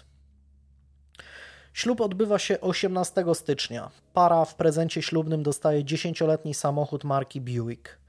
Jako podróż poślubną postanawiają potraktować trasę liczącą sobie 3500 km z Jasper do San Diego z krótkim przystankiem w Nowym Orleanie, gdzie nowożeńcy odwiedzają jedną z sióstr Johnego. Do San Diego trafiają w końcu 29 stycznia. Joyce, trzy dni przed swoją śmiercią, napisze do swojej matki list pełen zachwytów nad ich wspólnym życiem. Tu cytat. Wszystko robimy razem. Mieszkamy cztery przecznice od plaży i uwielbiamy spędzać tam czas. Trochę tęsknimy za domem, ale nie musisz się martwić. Wszystko u nas w porządku. Koniec cytatu. Wychowana na północy Alabamy z dala od oceanu dziewczyna jest absolutnie nim zafascynowana. Para więc każdego wieczora między 19 a 21 spaceruje po plaży. Jest 5 lutego 1964 roku. Przepustka Johnego kończy się za dwa dni. Co więcej, chłopak już wie, że zostanie przeniesiony na pewien czas do bazy Bremerton w stanie Waszyngton. Chcąc zarobić trochę grosza, pyta się pani Smith, wynajmującej parze mieszkanie, czy nie zaoferowałaby mu jakiejś pracy. Kobieta idzie na rękę sympatycznemu chłopakowi i w zamian za przyzwoitą stawkę zleca mu pomalowanie ścian. Właśnie na tym zadaniu Johnny spędza większość ostatniego dnia swojego życia. Po zakończonej pracy, jak co wieczór, wychodzi z Joyce na przechadzkę w okolicach nabrzeża. Perspektywa spędzenia zbliżających się walentynek z dala od siebie jest dla obu bardzo przygnębiająca. Johnny postanawia poprawić żonie humor i wstępuje do pobliskiego sklepu, z którego wychodzi z pudełkiem walentynkowych czekoladek, które wręcza Joyce. W okolicach godziny 20 para schodzi po schodach prowadzących na brzeg, przysiada na niskim betonowym murku i wspólnie zajada się czekoladkami.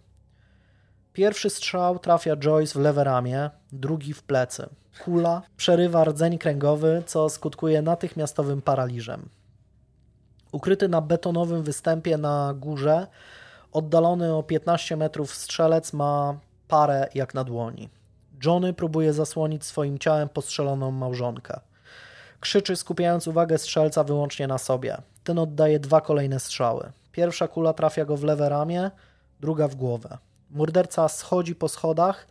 Najwidoczniej chce być absolutnie pewny, że para nie przeżyje ataku. Strzela w tył głowy dziewczyny i lewe ucho chłopaka. Zapewne huk wystrzałów zagłusza wzburzony ocean. Policjanci ustalają później, że do ataku doszło między 20.10 a 20.15. Co ciekawe, z miejsca zbrodni sprawca zabiera portfel i zegarek chłopaka. Niesamowitym zbiegiem okoliczności jest fakt, że na zegarku znalezionym w pobliżu zwłok Sherry Joe Bates, zamordowanej 2,5 roku później, widoczne będą plamy farby. Mniej więcej pół godziny później na miejscu zjawia się przypadkowy przechodzień. Co zaskakujące, jego uwagę zwraca próbujący podnieść się z ziemi Johnny. Chłopak pomimo dwukrotnego postrzału w głowę wciąż żyje i próbuje nawet coś powiedzieć do mężczyzny. Dźwięki jednak nie układają się w żadne zrozumiałe słowa. Joyce niestety jest już martwa. Swindle zostaje przewieziony do szpitala, ale niestety około godziny 23 umiera. Oględziny miejsca zbrodni ujawniają, że napastnik oddał najprawdopodobniej 8 strzałów, z czego 6 było celnych. Śledczym udaje się też ustalić, że użył on amunicji Remington Peters kaliber 22 long rifle. Były to pociski grzybkujące, zaprojektowane do spowodowania jak największych obrażeń. Tym bardziej jest to totalnie dziwne, że dwa razy dostał w głowę grzybkującym pociskiem i, i był w stanie jeszcze się ruszać, ale no tak było. E, na podstawie analizy balistycznej później uda się ustalić, że strzelec najprawdopodobniej posłużył się karabinem samopowtarzalnym Remington model 551. Śledczy przesłuchają osoby mieszkające w okolicy miejsca zbrodni, a nawet zarekwirują łącznie 40 sztuk broni odpowiadającej kalibrem tej, którą posłużył się sprawca. Działania te przyniosą niewiele informacji.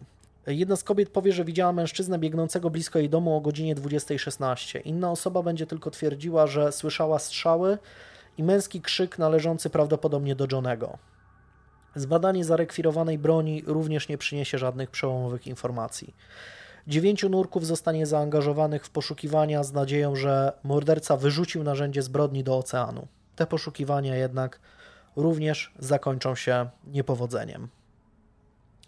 Śledczym trudno dopatrywać się jakiegokolwiek sensownego motywu zbrodni. Para była w mieście od zaledwie siedmiu dni, nie otrzymywała praktycznie z nikim kontaktu. Co prawda, Johnny mieszkał w San Diego dłużej, ale wszelkie raporty na jego temat wskazują, że był cichym, sympatycznym chłopakiem, nie mającym żadnych wrogów. Pewnie mówił dzień dobry też wszystkim. Zabranie portfela i zegarka może wskazywać na motyw rabunkowy, ale trudno wyobrazić sobie, że sprawca czekał ukryty na klifie z karabinkiem w ręce tylko po to, by odstrzelić pierwszych lepszych przechodzących tamtędy ludzi i zabrać im kosztowności. Podobnego zdania są policjanci z San Diego, którzy dochodzą do wniosku, że morderca zabrał ze sobą portfel i zegarek, aby zmylić śledczych, lub był to tylko drugorzędny motyw. Twierdzą, że sprawca najprawdopodobniej cierpi na, jak to ładnie teraz określamy, antyspołeczne zaburzenia osobowości. Lokalna prasa jednak, powielając słowa przedstawicieli policji, podsumowuje to krótko w tytule artykułu, który pojawia się na zajutrz. Nagłówek brzmi psychopatyczny snajper ścigany za podwójne morderstwo. Już wtedy dla szeryfa hrabstwa Santa Barbara Jamesa Webstera uderzające jest podobieństwo między zabójstwem w San Diego a sprawą sprzed 8 miesięcy z jego hrabstwa. E, w obu przypadkach zostali zaatakowani młodzi ludzie będący parą. W obu przypadkach miało to miejsce na plaży i w obu przypadkach sprawca najprawdopodobniej użył karabinu samopowtarzalnego kaliber 22. Dla osób nieobeznanych z, z terminologią doty dotyczącą broni to karabin samopowtarzalny, czyli tak zwany semi-automatic, to broń, dzięki której można strzelać bez przeładowania po każdym strzale, e, ale jest to ogień pojedynczy, tak? A broń maszynowa to jest taka, którą można po prostu ogniem ciągłym strzelać, tak? Więc samopowtarzalność to nie polega na tym, że się strzela jakby jak z karabinu, tylko tylko e, nie jest to ogień ciągły, tylko po prostu nie trzeba przeładowywać za każdym razem. Tak jak przy nie wiem, karabinach snajperskich, tak? Nie jestem ekspertem, ale po prostu jest to jakby nazewnictwo jest trochę mylące. A w Polsce nie wszyscy są obeznani z bronią, bo tutaj raczej zawsze chłop chłopa nożem, a nie, a nie karabinem. Na procy jakieś siedzamy, no. na rzucie kamieniem. Pałką, Pał... tulipanem. tak. W obu przypadkach pierwsze strzały zostały oddane z dystansu. W obu morderca dobił swoje ofiary z bliska. James Webster już w piątek, dwa dni po zabójstwie w San Diego, wysyła tam swoich dwóch funkcjonariuszy, którzy porównują zebrane materiały dowodowe z obu miejsc. Co prawda, okazuje się, że w obu sprawach nie została użyta ta sama broń, ale z, prawdopodobieństwem bliskim pewności w obu użyto karabinów samopowtarzalnych Remington kaliber 22. W wywiadzie udzielonym dla Los Angeles Times sheriff Webster będzie jednak twierdził, że wciąż jest wysoce prawdopodobne, że w obu przypadkach sprawcą jest ta sama osoba. Według niego morderca Roberta i Lindy mógł po prostu pozbyć się broni po ich zamordowaniu i nabyć egzemplarz tego samego modelu. Pogrzeb Johnego i Joyce odbywa się 10 lutego w Jasper w Alabamie, zaledwie 23 dni po ich ślubie. A ich zabójca, pomimo usilnych starań służb, nie został złapany do dzisiaj. Wciąż wam mało spraw, za którymi może stać Zodiak? Pewnie. Pewna historyczka zaledwie rok temu nagłośniła sprawę sprzed prawie 50 lat, która zdaje się być dziwnie znajoma. Cofnijmy się tym razem do 1962 roku, do Oceanside, 20-tysięcznego południowo-kalifornijskiego miasta leżącego mniej więcej w połowie drogi z Los Angeles do San Diego. Z Riverside dojedziemy tam w zaledwie godzinę. W poniedziałkowy wieczór 9 kwietnia dyżurny, mm, e, policyjny dyżurny podnosi słuchawkę dzwoniącego telefonu i słyszy e, głos mężczyzny mówiący, tu cytat, mam zamiar odwalić coś tutaj w Oceanside i nawet nie kapniecie się do czego doszło. Koniec cytatu. Zaraz po tym się rozłącza. Telefon zostaje zignorowany i uznany za głupi żart. Do czasu. Ray Davis ma 29 lat. Pochodzi co prawda z północy USA, dokładnie z Michigan, ale zaledwie 3 miesiące temu wraz z bratem Jackiem przeprowadził się do Kalifornii. Jego małżeństwo istnieje już tylko na papierze, bo od pewnego czasu żyje w separacji ze swoją żoną. Ta mieszka wraz z dwójką dzieci ze swojego poprzedniego małżeństwa w mieście Pomona oddalonym o 120 km. Po przyjeździe do Oceanside Ray szybko y, zatrudnia się w lokalnej korporacji taksówkowej Checker Cab. Za to jego brat znajduje pracę w bazie piechoty morskiej Pendleton, leżącej na przedmieściach. Rodzeństwo wynajmuje wspólnie niewielki dom przy South Tremont Street pod numerem 525 w centrum miasta. W środę 11 kwietnia Ray pracuje na wieczornej zmianie, stojąc przy Mission Avenue na postoju taksówek o 23.12 informuje dyspozytora przez radio, że ma kurs do dzielnicy południowej. Pomimo faktu, że przejazd ten nie powinien, zwłaszcza o tak późnej porze, zająć mu dłużej niż 10-15 minut, ten już nie melduje się ponownie. Ciało Reya zostaje odnalezione o godzinie 1.45 w nocy na, na tyłach domu przy South Pacific Street 1926 położonego w bogatej i najbardziej prestiżowej dzielnicy miasta o nazwie St. Malo. Co ciekawe, nieruchomość ta należy do byłego burmistrza miasta Joe'ego McDonalda. Po drugiej stronie ulicy mieszka za to jego obecny burmistrz Erwin Sklar. Zwłoki taksówkarza leżą w kałuży krwi na tylnym podjeździe posesji przed bramą garażową. Mają dwie rany postrzałowe głowy i pleców. Pieniądze, które miał przy sobie mężczyzna, 3 dolary w kieszeni koszuli i 9 dolarów w portfelu pozostają nietknięte. Trudno oprzeć się wrażeniu, że porzucenie zwłok w miejscu, gdzie stykają się posiadłości najbardziej wpływowych ludzi w mieście, nie jest przypadkowe. Dopiero o godzinie 6.30 rano, 2,5 km od miejsca, w którym znaleziono ciało, zostaje znaleziona taksówka Raya Davisa. Silnik auta jest zimny, taksometr wskazuje kwotę 2 dolarów i 20 centów. Komendant policji w Oceanside William Wingard będzie twierdził, że to wskazanie licznika sugeruje, że sprawca przejechał tylko ten 2,5-kilometrowy odcinek, po czym porzucił auto. Na przednim siedzeniu pasażera znaleziona zostaje otwarta książka autorstwa Richarda S. Pratera o tytule Taniec ze śmiercią, a także lokalna gazeta, latarka i papierosy. Nie udaje się jednak ustalić, czy, czy ta książka należała do kierowcy, czy jednak została umyślnie podrzucona przez sprawcę. Oględziny auta oraz sekcja zwłok wykazują ponadto, że napastnik najprawdopodobniej siedział za kierowcą i oddał łącznie trzy strzały. Jeden przez fotel kierowcy w jego plecy oraz dwa kolejne, z czego jeden trafił w głowę Raya Davisa, dokładniej lewą część blisko lewego ucha, a drugi chybiony przebił przednią szybę. Morderca zaraz po tym wyciągnął ciało mężczyzny przez prawe przednie drzwi i porzucił je na podjeździe posesji. Sekcja zwłok wykaże, że obie rany były śmiertelne, a także, że zabójca posłużył się amunicją kaliber 22 typu long rifle. W samej taksówce udaje się też zabezpieczyć kilka odcisków linii papilarnych. 12 kwietnia dwie lokalne gazety Oceanside Blue Tribune i San Diego Union Tribune piszą na temat tajemniczego morderstwa. Artykuły na ten temat pojawiają się też w innych tytułach prasowych południowej Kalifornii, a nawet w Michigan, rodzinnym stanie Reya. Żaden z artykułów nie wspomina jednak o telefonie, który otrzymał miejscowy Departament Policji zaledwie dwa dni wcześniej. W niedzielę 15 kwietnia, dwa dni po pogrzebie Davisa w Departamencie Policji w Oceanside, po raz kolejny rozbrzmiewa telefon. Tajemniczy nieznajomy tym razem mówi: Pamiętacie, jak dzwoniłem do Was tydzień temu i mówiłem, że dokonam wyjątkowo zagadkowej zbrodni? Zabiłem kierowcę taksówki.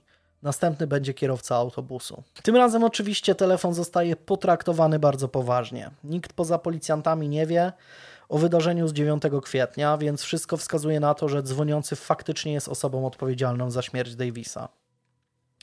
Policja już następnego dnia kieruje ostrzeżenie dla wszystkich 25 kierowców autobusów kursu, kursujących na terenie miasta, a także przydziela do każdego autobusu uzbrojonego, w żołnie, yy, uzbrojonego żołnierza Marines yy, z pobliskiej bazy Pendleton, który ma za zadanie odstraszyć mordercę. We wtorek, 17 kwietnia, na policję w Oceanside zgłasza się kobieta, która twierdzi, że otrzymała telefon od nieznajomego mężczyzny, który nie chciał się przedstawić. Człowiek ten powiedział jej, tu cytat, tej nocy zabije kierowcę autobusu. Koniec cytatu. Zażądał też, żeby przekazała tę wiadomość policji. Gdy jednak przez trzy kolejne dni nie dochodzi do żadnego podejrzanego incydentu, uzbrojeni żołnierze zostają wycofani z autobusów. Jak się wkrótce okaże, morderca Reya Davisa nie tylko nie spełni swojej groźby, ale też wszystko wskazuje na to, że nigdy więcej nie skontaktuje się ani z żadnym mieszkańcem Oceanside, ani z lokalną policją. Służby mają bardzo niewiele punktów zaczepienia. Żadnego rysopisu, żadnych świadków, trudno ustalić też jakikolwiek motyw zbrodni. Kilka osób zostaje zatrzymanych, przesłuchanych i szybko wypuszczonych na wolność. W maju 1962 roku do aresztu trafia czterech żołnierzy Marines oskarżonych o napad z bronią w ręku. Na początku łączy się ich z morderstwem taksówkarza, ale wykonana daktyloskopia wyklucza udział któregokolwiek z nich. Z czasem sprawa odchodzi najpierw na dalszy plan, po czym zostaje praktycznie zupełnie zapomniana przez lokalnych policjantów. Gdy 7 lat później w San Francisco Zodiac w niemal identyczny sposób zabija Paula Steina, a później grozi wysadzeniem autobusu, nikt go z zabójstwem Reya Davisa nie łączy. Prawie trzyletnie milczenie Zodiaka bardzo dziwi śledczych. Przez ten czas morderca ma wiele okazji, które wydawałyby się idealne do wysłania kolejnej wiadomości. 7 kwietnia 1971 roku ma miejsce premiera niskobudżetowego filmu The Zodiac Killer w reżyserii Toma Hensona, właściciela sieci południowo-kalifornijskich pizzerii, zrealizowanego za zawrotną kwotę 13 tysięcy dolarów w zaledwie kilka tygodni. Całe przedsięwzięcie jest sprytną zagrywką mającą na celu schwytanie mordercy w nadziei, że ten nie odmówi sobie seansu filmu na swój własny temat. W czasie, gdy produkcja jest puszczana w jednym z kin w San Francisco, zostaje ufundowana nagroda w postaci motocykla marki Kawasaki. Wystarczy tylko odpowiedzieć na przygotowanej kartce na konkursowe pytanie. Uważam, że Zodiak zabija, bo i wrzucić je do specjalnie skonstruowanej skrzyneczki. Wszystkie odpowiedzi są natychmiast sprawdzane przez podstawionego człowieka, który niepostrzeżenie wyciąga je ze skrzynki i ma za zadanie zauważyć charakterystyczne pismo mordercy. W innych miejscach na sali porozmieszczanych jest kilka osób, które mają otrzymać sygnał i w odpowiedniej chwili zatrzymać osobę, która będzie pasowała do rysopisu i posługiwała się podobnym stylem pisma.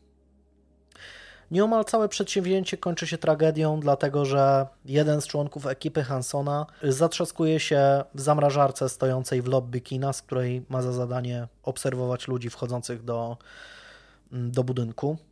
Gdy koledzy go uwalniają, ten jest na granicy omdlenia. Jak się okazuje, w tym czasie do skrzynki trafia kartka zapisana słowami: To ja jestem Zodiakiem, byłem tu.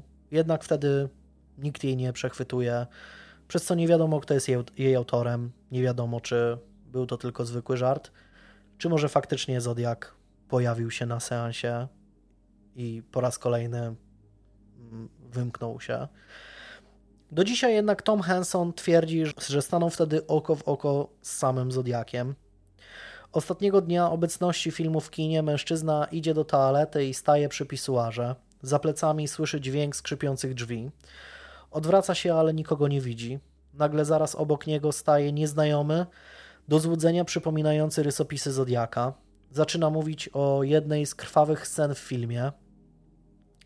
Krew nie tryska z człowieka w taki sposób. Zwraca mu grzecznie uwagę. Hanson wie, że nie ma możliwości aresztowania go. Nie ma też żadnych dowodów na to, że ten faktycznie jest poszukiwanym mordercą. Jakby tego było mało, jest w totalnym szoku. Po krótkiej rozmowie mężczyzna odchodzi i znika z jego oczu. Do dzisiaj Henson jest absolutnie przekonany, że napotkany przez niego mężczyzna był właśnie słynnym seryjnym mordercą. Tak czy inaczej dziwi fakt, że Zodiak nie korzysta z okazji, by skomentować film na swój temat w jednym z listów. Ignoruje też kolejną e, premierę tego roku, tym razem dużo głośniejszą.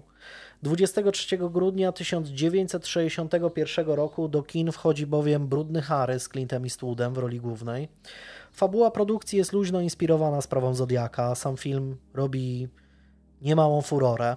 Jednak i to wydarzenie zdaje się ignorować morderca. Z czasem temat odchodzi zdecydowanie na drugi plan.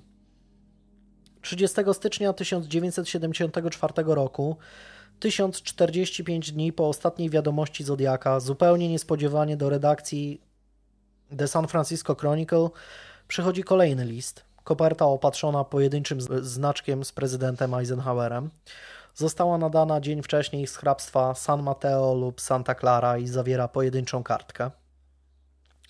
Oto zapisana na niej odręcznie treść. Obejrzałem i myślę, że Egzorcysta to najlepsza komedia satyryczna, jaką kiedykolwiek widziałem. Podpisany, tu pojawia się dwukropek, tak jakby dalej Zodiak zamierzał się faktycznie podpisać, ale nic tam nie ma w tym miejscu. Dalej następuje kolejny fragment znanej nam już operetki Mikado, i to jest cytat z libretta. Rzucił się we wzburzone fale i echo podniosło się z grobu samobójcy. Titwilo, titwilo, titwilo. PS. Jeśli nie zobaczę tej notatki w waszej gazecie, zrobię coś okropnego. Wiecie, że jestem do tego zdolny. Poniżej w prawym dolnym rogu znajduje się dziwne, trudne do znajdują się dziwne, trudne do zidentyfikowania symbole.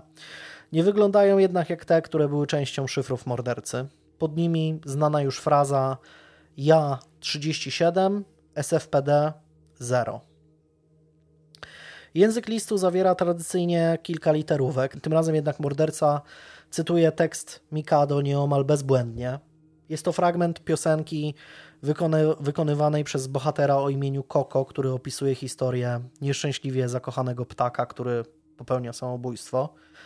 Kartka i koperta oczywiście od razu zostają wysłane do analizy.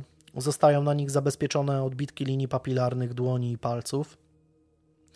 Pomimo tego, że forma listu trochę różni się od pozostałych, między innymi nie zostaje użyta fraza tu mówi Zodiak, laboratorium FBI potwierdza jego autentyczność. Specjaliści federalni nie są jednak w stanie znaleźć przekonującej interpretacji dziwnych symboli, które znalazły się na kartce. Informują jedynie, że niektóre z nich zdają się przypominać alfabet chiński lub japoński. Pierwsze zdania listu są oczywiście nawiązaniem do horroru Egzorcysta w reżyserii Williama Friedkina, który trafił do kina 26 grudnia 1974 roku. W tym czasie Jedynym kinem w okolicy, który grał ten film był North Point Theatre przy Powell Street 2290 w północnej części miasta. Jeśli faktycznie morderca obejrzał egzorcystę, to najprawdopodobniej właśnie tam. Nie bez znaczenia wydaje się fakt, że dwa tygodnie przed listem od Zodiaka w The San Francisco Chronicle pojawił się artykuł Paula Averiego opisujący dziesiątki tysięcy mieszkańców okolic San Francisco, którzy pomimo niesprzyjającej zimowej pogody stali w długich kolejkach do kin, by zobaczyć właśnie egzorcystę. Liczba 37, najpewniej wskazująca ilość ofiar mordercy, wydaje się być zupełnie nieprawdopodobna. Wskazywałaby ona, że od momentu, gdy do Los Angeles Times trafił poprzedni list Zodiaka, ten zabił aż 20 osób. The San Francisco Chronicle 31 stycznia, zgodnie z żądaniem mordercy, publikuje na pierwszej stronie artykuł na, jego, na temat listu. Jest on ostatnią wiadomością od mordercy, co do której autentyczności większość badaczy nie ma wątpliwości. Czy można założyć, że to koniec działalności słynnego mordercy? Czy wzmianka o samobójstwie w znaczeniu dosłownym lub w jakiś sposób symbolicznym może być jakąś wskazówką? Specjaliści zajmujący się sprawą od wielu lat nie są co do tego faktu zgodni, zwłaszcza, że wiadomości, których autorstwo można przypisywać Zodiakowi, nie ustają i jeszcze tego samego roku The Chronicle dostaje trzy kolejne. Pierwszy z nich przychodzi do redakcji 14 lutego w walentynki. Oto jego treść. Drogi panie redaktorze, czy zdaje sobie mm, pan sprawę, że skrót SLA, czyli Symbionese Liberation Army, oznacza w języku staronordyckim zabić. Wiadomość jest podpisana zagadkowym przyjaciel. Co prawda Sherwood Morrill potwierdza autentyczność tego listu, ale trudno nie odnieść wrażenia, że jest, że różni się on mm, od dotychczasowych komunikatów Zodiaka. Specjaliści FBI nie są już tacy pewni co do, mm, co do autorstwa, ale nie wykluczają, że to właśnie on sporządził ten list. Wiadomość nawiązuje do symbionicznej Armii Wyzwolenia, lewicowej organizacji terrorystycznej, która działała w tym czasie na terenie Kalifornii. Co ciekawe, list najprawdopodobniej został wysłany z okolic Los Angeles 3 lutego, zaledwie dzień przed porwaniem przez SLA e, Patty Hearst, dziedziczki fortuny należącej do jej dziadka. Nigdy nie ustalono, co mogłoby kierować mordercą, by poruszył akurat ten temat. Kolejna przesyłka zostaje wysłana do The Chronicle 8 maja tego samego roku i z jakiegoś powodu trafia do redakcji dopiero 4 czerwca. Jest to prosta pocztówka o takiej treści. Szanowny panie, chciałbym wyrazić moją konsternację wynikającą z pańskiego złego smaku i braku zrozumienia dla publiczności. Pańskie aktualne reklamy filmu Badlands zawierają notkę, y, cytat, w 1959 większość ludzi robiła coś dla zabicia czasu, Kit i Holly zabijali ludzi. W świetle ostatnich wydarzeń tego rodzaju gloryfikacja morderstwa jest godna ubolewania, zresztą jak jakakolwiek gloryfikacja przemocy. Dlaczego nie wykaże się pan troską o wrażliwość swoich czytelników i nie zlikwiduje pan reklamy? Tekst jest podpisany słowem obywatel. Cały list jest napisany w sposób poprawny pod względem gramatyki, ortografii, interpunkcji, co wydaje się bardzo nietypowe jak na to, do czego przyzwyczaił Zodiak. Mimo to Sherwood Morrill wydaje ekspertyzę, według której został on spisany ręką mordercy. Odnosi się no on do filmu Badlands, opartego na autentycznej historii 19-letniego Charlesa Starkwalkera i 14-letniej Carol Ann Fugate, którzy między grudniem 1957 a styczniem 1958 zamordowali 10 osób. Na kolejny list od Zodiaka nie trzeba długo czekać. E, zostaje on nadany do The Chronicle 8 lipca i odnosi się do jednego z felietonistów gazety, Marka Spinelliego, piszącego pod pseudonimem Hrabia Marco. W swoich e, artykułach opowiada, odpowiada on na pytania żeńskiej części czytelników, często robiąc to w seksistowski, niezbyt uprzejmy sposób, często udzielając im rad, jak mają dbać o swoich mężów i być posłusznymi gospodyniami domowymi.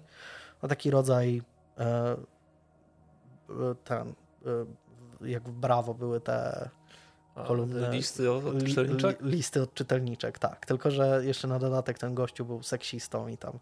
Bo czasami te, te znaczy pytania momentami były jakieś takie głupie w tym brawo, ale odpowiedzi zazwyczaj były w miarę profesjonalne. To ja, wolę te żarciki w chwili dla ciebie, tak? Czy to tam, A, no, no, no, ale to, to podejrzewam, że oni po prostu wymyślają to sobie. Przynajmniej, nie wiem, mam taką nadzieję. Nie no, to... tak śmieszne historie nie mogą się dziać. No, nie, to nie, nie ma opcji. Nie ma opcji. Chociaż podobno to życie pisze najciekawsze no, scenariusze. E, er, oto e, treść tego listu. Redaktorze, wsadź Marko z powrotem do piekielnej dziury, z której przyszedł. Ma on poważne zaburzenia psychologiczne, potrzebuje czuć się lepszym od innych. Sugeruję skierować go do psychiatry. Jednocześnie zlikwidujcie jego kolumnę. Jeśli on może pisać anonimowo, to ja też. Wiadomość jest podpisana jako czerwone widmo, w nawiasie czerwone ze złości.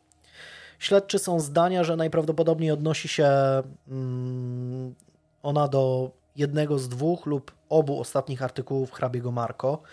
Pierwszy z nich pod tytułem Czy nazwanie kogoś sexy jest poniżające? Pojawił się w gazecie 4 lipca. Drugi pod tytułem Dlaczego starsi mężczyźni mają kłopoty w łóżku? E, pojawił się e, w, poniedział- w następny poniedziałek.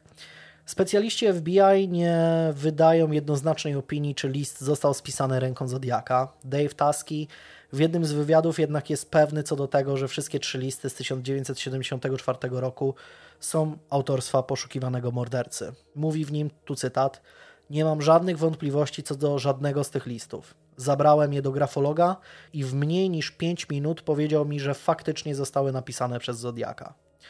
Trudno powiedzieć, czy jeśli grafolog wydał jakąś ekspertyzę w mniej niż 5 minut, to czy, czy była to dobra ekspertyza, ale Taski jest tego zdania, to gwiazda policji kalifornijskiej, więc może tak, no ale nie wiem. Jeśli mamy wśród słuchaczy grafologa, to niech powie, czy analizy grafologiczne potrafią trwać 5 minut. Może tak. Spinelli woli nie przekonywać się na własnej skórze, czy rzeczywiście jest nim zainteresowany słynny seryjny morderca e, i krótko po tym liście postanawia zakończyć swoją 15-letnią karierę felietonisty w The Chronicle i wyprowadzić się z północnej Kalifornii. Przez następne 4 lata sprawa Zodiaka stoi w miejscu i praktycznie nie jest już wspominana w prasie. Co prawda w kwietniu 1975 roku pojawia się sensacyjny artykuł mówiący o tym, że szeryf hrabstwa Sonoma twierdzi, że Zodiak jest odpowiedzialny za morderstwa od 30 do 40 kobiet na terenie Kalifornii i czterech innych stanów. Zalicza do nich też siedem ofiar wciąż nierozwiązanej sprawy mordercy autostopowiczek z Santa Rosa. Rewelacje jednak szybko zostają zdementowane przez śledczych zajmujących się sprawą Zodiaka, szeryf zmuszony do udzielenia sprostowania. W 1976 roku inspektor William Armstrong, starszy partner Davida Taskiego, kończy swoją karierę w Wydziale Zabójstw. Gwiazda SFPD zostaje sama. Następny list, który również jest przedmiotem sporów badaczy sprawy, zostaje nadany do The Chronicle 24 kwietnia 1978 roku, najprawdopodobniej na terenie San Francisco i doręczony dnia następnego. Autor wspomina w nim z imienia i nazwiska Herba Kejena, jednego z felietonistów gazety, a także wspomina o samym Taskim. Oto jego treść. Drogi redaktorze, tu mówi Zodiak. Jestem znowu z wami. Powiedz Herbowi Kane'owi, że tu jestem, że zawsze tu byłem. Ten gliniarz Taski jest dobry, ale ja jestem sprytniejszy i lepszy. Jak się zmęczy, to da mi spokój. Czekam na dobry film na mój temat. Kto mnie zagra? Teraz mam wszystko pod kontrolą z poważaniem i tu pojawia się znany napis, ten znak Zodiaka, myślnik, zgadnij, SFPD 0. Taski przekazuje list do Johna Shimodi, e, grafologa pocztowego laboratorium kryminalistycznego e, i ten twierdzi, że jest on autentyczny. Dla pewności trafia on też w ręce Sherwooda Morilla, który również jest tego zdania. Natychmiast do jednoosobowej grupy w osobie Davida Taskiego zostaje przesuniętych dwóch dodatkowych funkcjonariuszy policji, którzy mają na celu skupić się tylko na tropieniu Zodiaka. Wkrótce jednak wybucha spora afera, która uderza bezpośrednio w słynnego policjanta. W 1976 roku w The Chronicle pojawiały się historyjki pod tytułem Opowieści z miasta autorstwa Armisteda Maupina.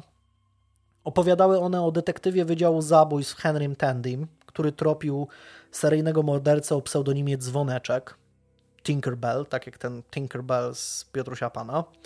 W pewnym momencie mm, autor wpadł na pomysł, by jednym z bohaterów opowiadań stał się sam David Taski, który miał być dla Tandiego współpracownikiem i mentorem.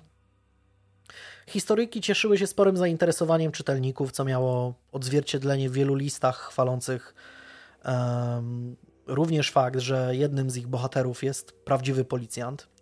Jak się jednak okazało, autorem części z tych listów pod niebiosa wychwalających Taskiego był nie kto inny jak sam Taski, który podpisywał się pod każdym z nich innym fałszywym imieniem i nazwiskiem. Autor opowiadań szybko rozpoznał pismo znanego policjanta, jednak postanowił nie wywoływać zbędnego skandalu. Gdy jednak dwa lata później Mopen dowiaduje się, że Zodiak w liście wychwala działalność policjanta, decyduje się postąpić według znanej maksymy nie bądź samolubem, nie myśl tylko o sobie, przecież się nic nie stanie, jak się też policja dowie. Gdy mówię ci, że jesteś konfidentem, obróć się napięcie i galopem na komendę. Znany cytat.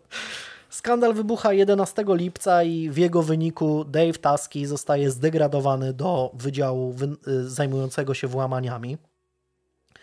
Sam oskarżony przyzna się do pisania fałszywych listów do Mołpyna, ale zdecydowanie zaprzeczy temu, jakoby miał fałszować e, listy Zodiaka. Policja z San Francisco jednak jest totalnie spanikowana. Komendant De Amicis ujawnia w jednym z wywiadów, że możliwe jest, że pozostałe listy Zodiaka również zostały spisane ręką Taskiego, z czego krótko później się wycofa, jednak mleko się wylało. Kariera policjanta, który poświęcił 9 lat e, złapaniu seryjnego mordercy, zbadał ponad 3000 tropów i sprawdził ponad 2,5 tysiąca podejrzanych została dosłownie złamana. Taski, jeszcze do niedawna typowany do zostania wkrótce szefem policji w San Francisco, trafia do ochrony w jednym z miejskich szpitali. Od tego czasu żaden funkcjonariusz SFPD nie pracuje na pełen etat nad schwytaniem Zodiaka. Co ciekawe, po pewnym czasie grafolog John Shimoda e, wycofa się z opinii, że list z 1978 roku jest dziełem mordercy, e, a jedynie mm, wierną kopią jego pisma.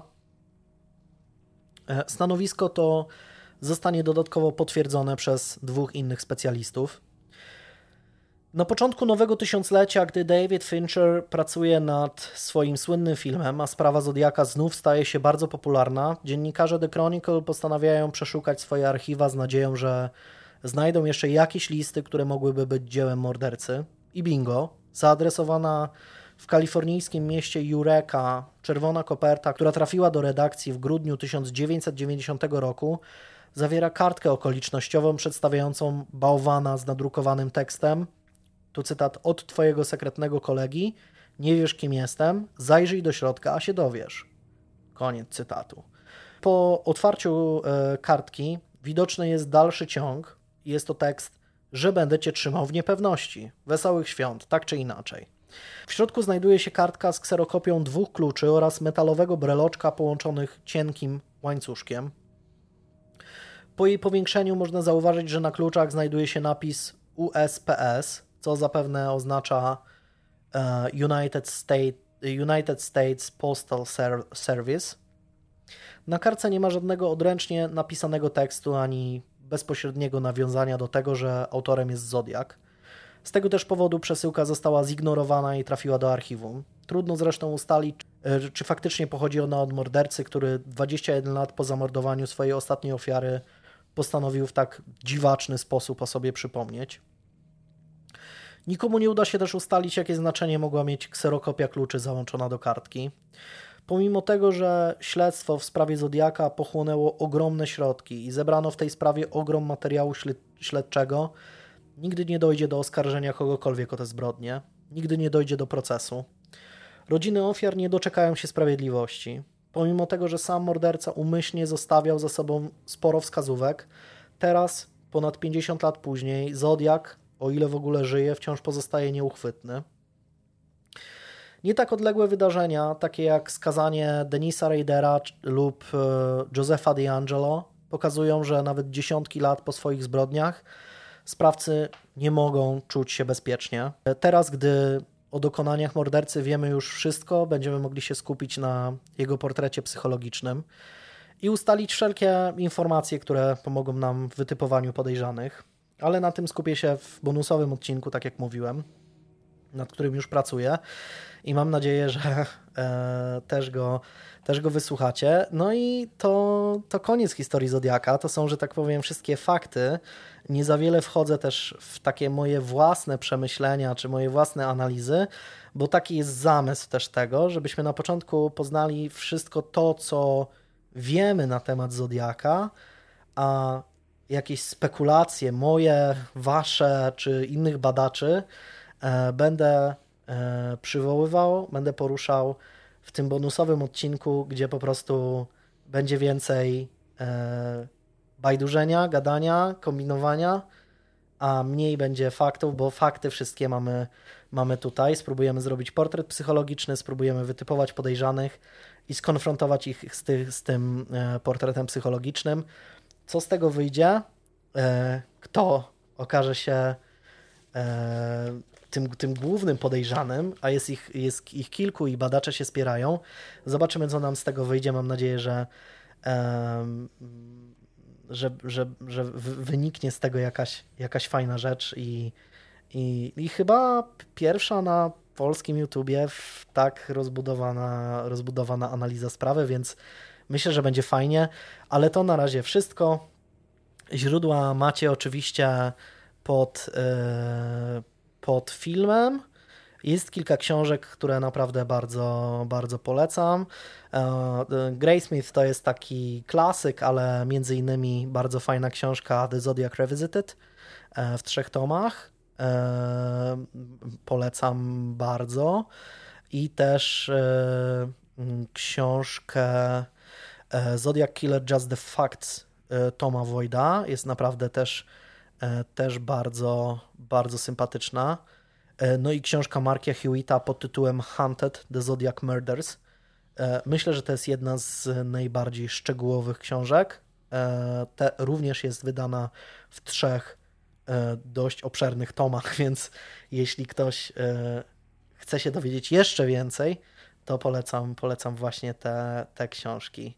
Najmniej chyba polecam tę książkę Grace Smitha, która mimo, że jest takim, chyba została wydana też w Polsce, mimo, że jest takim klasykiem, to, to zawiera dość sporo błędów, no ale jest to książka z 86 roku, więc trochę też nowych rzeczy doszło, e, nowych informacji E, więc to wszystko na temat e, Zodiaka. Następny nasz wspólny odcinek z mojej strony będzie już dotyczył innej sprawy, albo nad bonusowym odcinkiem dotyczącym naszego Zodiaka już pracuję, więc mam nadzieję, że wyjdzie to fajnie. Dzięki, bo to była fajna, fajna przygoda, ale jeszcze się nie skończyła, więc będzie całkiem sympatycznie. A teraz słucham Ciebie.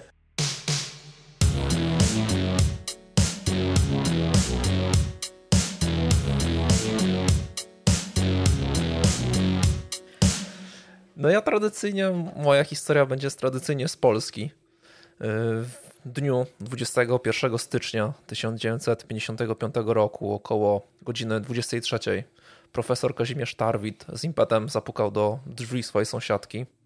Gdy mu otworzono, powiedział, że, że żona zasłabła, więc potrzebuje skorzystać z telefonu, aby wezwać pogotowie ratunkowe. Pani Mordzińska pobiegła szybko po telefon i zrobiła to samo. Po wezwaniu pomocy udała się do mieszkania profesora, gdzie na tapczanie zastała leżącą jego nieprzytomną żonę. Ubrana była w fartuch gospodarski, jakby dopiero była oderwana od domowych obowiązków. Przy tapczanie, na którym leżała Teresa, stały dwa łóżeczka śpiących dzieci. Sam Tarwit wyszedł na ulicę zgodnie z zaleceniami sąsiadki. Sam później zeznawał, że od telefonu do przyjazdu karetki minęło sporo czasu. No na to miało inne spojrzenie Mordzińska, według której były to zaledwie minuty, ale to jak wiadomo w adrenalinie, w stresie każdy jakoś inaczej odczuwa ubiegający czas. Na miejscu lekarz po zbadaniu Teresy Tarwit stwierdził zgon. Sąsiadka powiedziała później, że Kazimierz miał twardą twarz, był spokojny jak zawsze.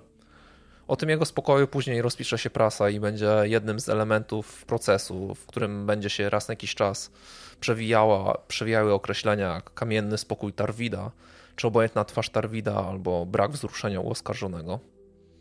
Sanitariusz towarzyszący lekarzowi w trakcie już pakowania przyrządów i leków po stwierdzeniu zgonu zauważył na komodzie mały słoik. Tarwid szybko miał go zabrać do ręki, rzucając tylko, że jest to cyjanek. Sam powiedział, że cyjanek był w domu, ale nie ma pojęcia skąd się tu wziął. To takie wątpliwe tłumaczenie uciął szybko lekarz, oznajmiając, że trzeba zawiadomić milicję. Śmierć Tarwidowej wywołała sensację wśród naukowców. Kolportowano różne wersje wypadku, opowiadano wiele prawdziwych, jak i zmyślonych historii z życia małżeństwa Tarwidów. Od początku zagadkę jej ostateczne rozwiązanie łączono ze sprawami osobistymi ludzi bezpośrednio związanych z tragedią. Kazimierz był profesorem Wydziału Zoologii Uniwersytetu Warszawskiego i kierownikiem Zakładu Ekologii Polskiej Akademii Nauk. Na uniwersytecie antagoniści Tarwida rozgłaszali plotkę, że Teresa była jego trzecią żoną. Pierwsza miała podobno zginąć w tajemniczych okolicznościach. Liza, studentka i asystentka, miała zajść z nim w ciążę i dokonać aborcji. Opowiadano o nocnych orgiach w zakładzie ekologii kierowanym przez Tarwida. Profesor Michajłow w trakcie rozwiązywania tych jakby wewnętrznych, wewnętrznych spraw w, w zakładzie w Polskiej Akademii Nauk oświadczył, iż niejednokrotnie słyszał plotki, pogłoski na temat wątpliwej moralności zakładu ekologii i jego szefa. Sprzątaczka zeznała, że, i tu cytuję, widziałam wychodzące z pokoju profesora Tarwida i Sandera studentki. Możliwe, że oni tam nic złego nie robią, ale wchodzą i wychodzą z pokoju i zabierają czas żonatym mężczyznom. Y, miał wrogów, a miał antagonistów. Tarwid szczególnie dużo mówił właśnie o atmosferze niechęci, która go otaczała jeszcze przed śmiercią drugiej żony, a ta śmierć, y, te plotki tylko i tą niechęć spotęgowała. Uprzedzono go na uniwersytecie, że będą przeciw niemu organizowane demonstracje, które jednak udało się uciszyć. Y, może udało się uciszyć jakby tą publiczną nagonkę, ale jednak urabiano mu dość negatywną opinię. Sam mówił, że zlekceważył w trakcie ostatnich 10 lat tyle rzeczy, że, i tu cytuję, wytworzyła się atmosfera mojej nieodpowiedzialności finansowej, naukowej, seksualnej. Opowiadano mojej romansowności, kilku profesorów szarpało mi opinii z zawiści i zemsty. O jego życiu seksualnym uczelnia dowiedziała się od pierwszej żony, która to przygotowała memoriał dotyczący niegodziwości Kazimierza Tarwida. Opinia publiczna również wyłapała aferkę i szukała kolejnych sposobów, by temat profesora był cały czas podsycany. Docierano m.in. pochodzenia narodowościowego oskarżonego ze względu na dość rzadko spotykane nazwisko. Ciekawe były też listy do redakcji, yy, gdzie nadchodzące jakby ze wszystkich stron kraju. Niektórzy bronili mężczyzna, inni przedwcześnie go skazywali. Irena z Gliwic pisała – Wysoki sądzie, nie mogę zrozumieć, dlaczego jestem pewna w 100%, że Tarwid żony nie zgładził. Jestem natomiast przekonana, że Teresa popełniła samobójstwo z całą, z całą premedytacją kobiety inteligentnej, z dużym temperamentem. Nie była to też omyłka w żadnym wypadku. To było świadome samobójstwo popełnione w przekonaniu, że zemsta ze zdrady będzie wspaniała. Kobiety wybitnego temperamentu są mściwe, zwłaszcza gdy kochają, a może właśnie tylko wtedy. Ale jak wyglądał przebieg zdarzeń? Mm, tego właśnie feralnego dnia profesor wygłosił referat poświęcony rocznej działalności zakładu, do którego to przygotowywał się podobno całą poprzednią noc. Jego żona, dawna studentka i blisko 20 lat młodsza, y, żona pracowała jako aspirantka y, Wydziału Parazytologii Szkoły Głównego Gospodarstwa Wiejskiego. Tego dnia zadzwoniła do męża do zakładu, prosząc, aby postarał się wcześniej wrócić do domu, ponieważ na kolację zaprosiła gościa, profesora Grabdę. Gdy Tarwid wrócił do domu, zastał gościa w towarzystwie żony. Córeczki mm, z małżeństwa zasypiały już w swoich łóżeczkach, gdy oni wraz z gościem zasiedli do kolacji. Z czasem dołączył do nich też profesor Adamczewski. Wieczór miał upłynąć w miłym nastroju. Teresa była ożywiona, opowiadała gościom o pomyślnie zdanym egzaminie, który był wstępem do jej egzaminu kandydackiego. Drugim ważnym tematem tej rozmów miał być cyjanek. Tarwit wręczył żonie jakiś papier, wyjaśniając, że to pokwitowanie za cyjanek. Samą substancję pożyczyła dla męża Teresa z SGGW, bowiem w zakładzie ekologii nie mógł go wówczas dostać, a żona upominała się jakby o oficjalne pokwitowanie tego, że, że ten cyjanek odebrał. Trucizna była mu potrzebna do zatruwaczek na owady. Zatruwaczek, czyli takich jakby małych naczyniek, takich próbówek jakby z, z trucizną, żeby jakby łapać te mm. owady. Następnego dnia miał wybrać się do Dziekanowa, gdzie miał zająć się badaniem fauny na Śnieżnej. Goście wyszli po godzinie 21. Wkrótce po ich wyjściu opuszcza mieszkanie też gosposia, a przychodzi matka Tarwida Leontyna, prosząc o pożyczenie 300 zł dla przyjaciółki siostry Kazimierza Ireny. Miała ona potrzebować tych pieniędzy z uwagi na chorobę ojca i pilny wjazd do Białego Stoku. Teresa pożyczyła tę kwotę, a Kazimierz obiecał, że wpadnie do matki, która mieszkała niedaleko. Ogólnie atmosfera pomiędzy partnerami życiowymi była serdeczna, gdy ci zostali sami. Dobry nastrój nie opuścił młodej kobiety, choć zaczęła się uskarżać na bóle głowy. Położyła się nawet na tapczanie, często cierpiała na, na jakieś bóle głowy, takie migrenowe. Była godzina dziesiąta i profesor oświadczył, że to najwyższy i ostatni moment, aby wybrać się do matki. Przed wyjściem dał jeszcze jednej z córek oraz żonie proszek na ból głowy. Na miejscu był ponad godzinę czyli u matki, a gdy wrócił do domu, uderzyła go dość dziwna cisza. Drzwi otworzył własnym kluczem i już z przedpokoju dostrzegł nieruchomo leżącą żonę. Próżno starał się ocucić, myśląc, że zemdlała, a nawet czasem jej reanimować. Teresa była jednak blada. Wtedy to zaalarmował sąsiadkę. Po zapieczętowaniu mieszkania i zabraniu kluczy Kazimierz miał udać się do matki, gdzie spał wraz, spały wraz z siostrą. Wedle wyjaśnień profesora wraz z siostrą próbował dwukrotnie powiadomić swoją teściową o wypadku, ale nie był w stanie jej dobudzić. Rano poszedł na komisariat, a siostrę poprosił o przekazanie zakładowi parazytologii znalezione pod filiżanką w dniu poprzednim pokwitowanie za cyjanek, a dzieci miała zabrać matka Teresy. To jest jakby mm, wizja tego, jak się wszystko działo yy, z, z perspektywy Kazimierza. Przesłuchany na zajutrz przez prokuratora nie umiał dać odpowiedzi, co mogło być przyczyną śmierci żony. Wspominał jeszcze raz o cyjanku, podkreślając, że nie ma pojęcia, w jaki sposób znalazł się on przy zmarłej. Wykluczył, aby chciała i mogła popełnić samobójstwo. Jego zdanie mógł zdarzyć się tylko jakiś tragiczny wypadek, którego nie do końca był w stanie wytłumaczyć. Wynik sekcji zwłok wyjaśnił ostatecznie, że śmierć Teresy Tarwit spowodowało zatrucie cyjankiem potasu. Pytanie, na które w tym przypadku prokuratura musiała odpowiedzieć, było to, czy doszło do samobójstwa, czy może rzeczywiście zabójstwa. Pomysł nieszczęśliwego wypadku miał dość, został dosyć szybko porzucony i uznany za nie do końca logiczny, wątpliwy i niespójny. Pojawiły się dodatkowo bardziej szczegółowe pytania, w jaki sposób właśnie ten słoik z cyjankiem stojący normalnie, bezpiecznie na, na parapecie okiennym w łazience znalazł się nagle przy zmarłej. No i tu było główne pytanie, czy przyniosła go ręka Tarwida, czy, czy może samej Tarwidowej.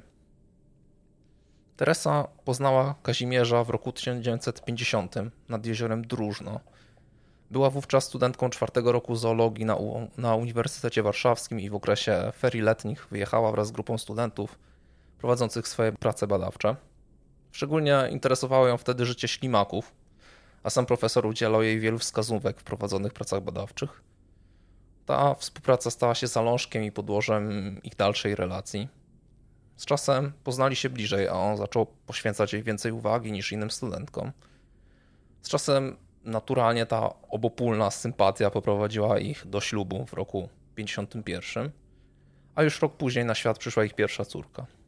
Początkowo żyło im się ciężko, e, gdy mąż mieszka na uniwersytecie, a jego żona wraz z córką u swojej matki. Dopiero gdy pojawiła się na świecie druga córka, zdobyli wyczekane mieszkanie, a było to w roku następnym, czyli 52. Było to jednak prowizoryczne lokum, raczej kawalerka niż mieszkanie dla rodziny. Składało się ono z pokoiku liczącego 10 m2 i ciasnej kuchni. Teresa jako silna kobieta, pomimo licznych obowiązków domowych i macierzyńskich, nie porzucała swoich ambitnych planów naukowych. W trakcie późniejszego procesu i próby odpowiedzi na pytanie, czy Teresa byłaby zdolna odebrać sobie życie, zwierzchnik z uczelni zeznał, że to była w pełni zdrowa na ciele i duchu kobieta. A Kazimierz według biegłych był osobnikiem chłodnym, metodycznym i zorganizowanym. Zwraca uwagę jego chłód uczuciowy, brak żywszego, uczuciowego dynamizmu, który pozwala swoje osobiste potrzeby i cele podporządkować potrzebom i celom innych osób. Według biegłych Kazimierz Tarwit jest osobnikiem psychopatycznym, ale nie jest i nie był tempore kryminist, czyli dotknięty takimi zaburzeniami ani takim jakby stanem psychicznym, który by znosił u niego i w jakim stopniu ograniczał zdolność rozumienia znaczenia własnych, własnych czynów, własnego postępowania i zdolności kierowania swoim postępowaniem. Małżeństwo było wedle zeznań świadków raczej zgodne. Sam Tarwit mówił, że bardzo kochał żonę, a ona odzajemniała to uczucie. Oboje mieli aspiracje naukowe, wspierali się i to ich łączyło. Teresa Tarwit robiła na ludziach wrażenie osoby zadowolonej z życia, dlatego ta śmierć tak mocno wstrząsnęła środowiskiem i otoczeniem, w którym żyła. Z czasem jednak nie brakowało ludzi, którzy po cichu lub głośniej komentowali na swój sposób śmierć Teresy, a osoba Kazimierza stawała się ośrodkiem dużego zainteresowania. Coraz częściej łączono go z nazwiskiem pełnej jasnowłosej asystentki, z którą jeszcze za życia żony miał utrzymywać bliski kontakt. Po jej śmierci wydawano ich często razem, mówiono wręcz, że Tarwit ma wobec niej plany matrymonialne. Przyjęto je jednak z dość dużą rezerwą, gdyż jeszcze zbyt wiele mówiło się o zagadkowej śmierci Teresy. A działo się to mimo, iż prokuratura umorzyła śledztwo w tej sprawie, uznając tajemnicę za niewyjaśnioną. Dopiero w 20 miesięcy od śmierci kobiety prokuratura wojewódzka w Warszawie zdecydowała się wznowić umorzone śledztwo. Wówczas podejrzenie popełnienia zabójstwa padło na profesora. W związku z powyższym Kazimierz został aresztowany, gdy spędzał urlop na Mazurach. Oskarżenie to oparło się na tezie, że śmierć Teresy nastąpiła na skutek otrucia cyjankiem, który nie był tym ze słoika, którego fatalnego wieczoru znajdował się przy niej w domu, a innego cyjanku potasu, który podał zmarłej w sposób podstępny jej własny mąż. Postawienie tej hipotezy doprzedziły badania biegłych. Początkowo na wstępnych etapach badań interesowało się jedynie, co było przyczyną śmierci Teresy, nie wnikając bliżej, jakiej ilości trucizny przyjęła. Wówczas wykryto, że przyczyną było zatrucie cyjankiem potasu, gdyż z mózgu jamy brzusznej zmarłej wydzielał się zapach gorzkich migdałów charakterystyczny dla tej trucizny, a dalsze badania potwierdziły tylko tą początkową diagnozę. Tym wstępnym badaniem tłumaczy się niezbadanie przez biegłego treści żołądka zmarłej, co stanowiło błąd jakby niemożliwy w dalszej części do naprawienia i ciążący na całym dalszym procesie. Poddano szczegółowo natomiast badaniom cyjanek znajdujących się w mieszkaniu. I rzeczywiście Teresa miała go pożyczyć SGGW na potrzeby zakładu ekologii. Po zbadaniu zawartości słoika okazało się, że pozostało w nim 3,46 grama trucizny, z czego wynika, że zmarła zażyła dawkę wynoszącą 1,54 grama, bo odsypano jej równo 5 gram. Następnie badaniom poddano moc cyjanku i okazało się, że jest to trucizna bardzo słaba i częściowo rozłożona, zawierająca jedynie 2,55% czystego cyjanku. Tak więc w ilości proszku ze słoika, jaką zażyła zmarła, mogło znajdować się zaledwie 39 mg czystego cyjanku. Podczas gdy, jak określają rzeczoznawcy, dawca, dawka śmiertelna cyjanku wynosi tak mniej więcej 100, 120, 150 mg czystego cyjanku. Oczywiście w tych opiniach istniał zapis, że kategorycznie nie można stwierdzić, jaka dawka cyjanku może spowodować śmierć człowieka. Jednak y, z opinii tej można było wysnuć taką teorię, że cyjanek brakujący w słoiku nie był dawką śmiertelną, a ostatnie zdanie jakby jest tylko takim dupochronem, że nie można tego stwierdzić jakby w 100%. Aby zbadać działanie cyjanku przeprowadzono szereg badań na psach, gdzie nawet niewielkie psy po przyjęciu dawki tych 39 mg po początkowych zaburzeniach wracały szybko do zdrowia. Ciężko zatem przyjąć, że taka dawka mogłaby zabić młodą i zdrową kobietę. Początkowo, jak wspomniałem, ciężko było się biegłemu ustosunkować, ile tego cyjanku trafiło do żołądka kobiety, ponieważ nie zbadano go przy początkowych czynnościach. Zostało tylko zbadane, że po prostu ten cyjanek był, ale ile go było w żołądku, no to już, już nie zbadano, a później ciężko było do tego wrócić. Z czasem jednak na horyzoncie ujawniła się metoda badania Getlera i Baina, ogłoszona w The American Journal of Medical Science. Uczeni twierdzili, że można obliczyć ilość cyjanku na podstawie resorpcji cyjanku przez wątrobę i mózg. Dokonał tego wspomniany wcześniej biegły, który, który prowadził czynności. I z uwagi na to, że amerykańscy badacze stwierdzili, że tylko 30% cyjanku przenika do innych organów, a 70% pozostaje w żołądku, na tej podstawie można obliczyć, że w żołądku musiało znajdować się około 1500 mg cyjanku, czyli wielokrotnie więcej niż w proszku odsypanym ze słoika, którym, jak przypominam, było 39. Skąd zatem w domu Tarwidów miał znaleźć się cyjanek, który spowodował śmierć Teresy? No to z czasem śledczy też wyknuli pewną hipotezę. Asystentka Kazimierza zeznała, że dnia 20 stycznia ten zwrócił się do niej z prośbą o cyjanek potasu, który mu był potrzebny do zrobienia zatruwaczek. Przyniosła mu słoik zawierający, jak wykazała późniejsza analiza, truciznę nierozłożoną, a zatem śmiertelną nawet małej dawce. Dość prawdopodobne staje się więc hipoteza, że w trakcie, gdy mąż poprosił żonę o cyjanek, ten już dysponował tą trucizną i to w dużo większej ilości. Prokuratura w trakcie rozprawy sądowej będzie opierała się na stanowisku, iż było to z jego strony działanie przemyślane i celowe aby tylko gdzieś w domu po prostu znajdował się cyjanek służący do ewentualnego upozorowania samobójstwa przy pomyłce zażycia proszków od tych na, na, na migrenę i, no i, i cyjanku, pomyłku, pomyłki proszku na migrenę i, i, i cyjanku potasu. Same proszki na ból głowy, które przyjmowali e, w domu Tarwidów z uwagi na ich ciężkie, silne migreny były ogólnie mocne. Nie były to jakieś randomowe, jakieś ziółka babci Heni. E, Prokurator, jak wspomniałem, opierał się na tej tezie, próbując uprawdopodobnić ją tym, że mąż nie miał wiedzy, że cyjanek, który przyniesie Teresa z SKGW jest rozłożony, a dawka, którą przeznaczył dla niej jako samobójczą jest nie dość silna, aby zabić dorosłego człowieka.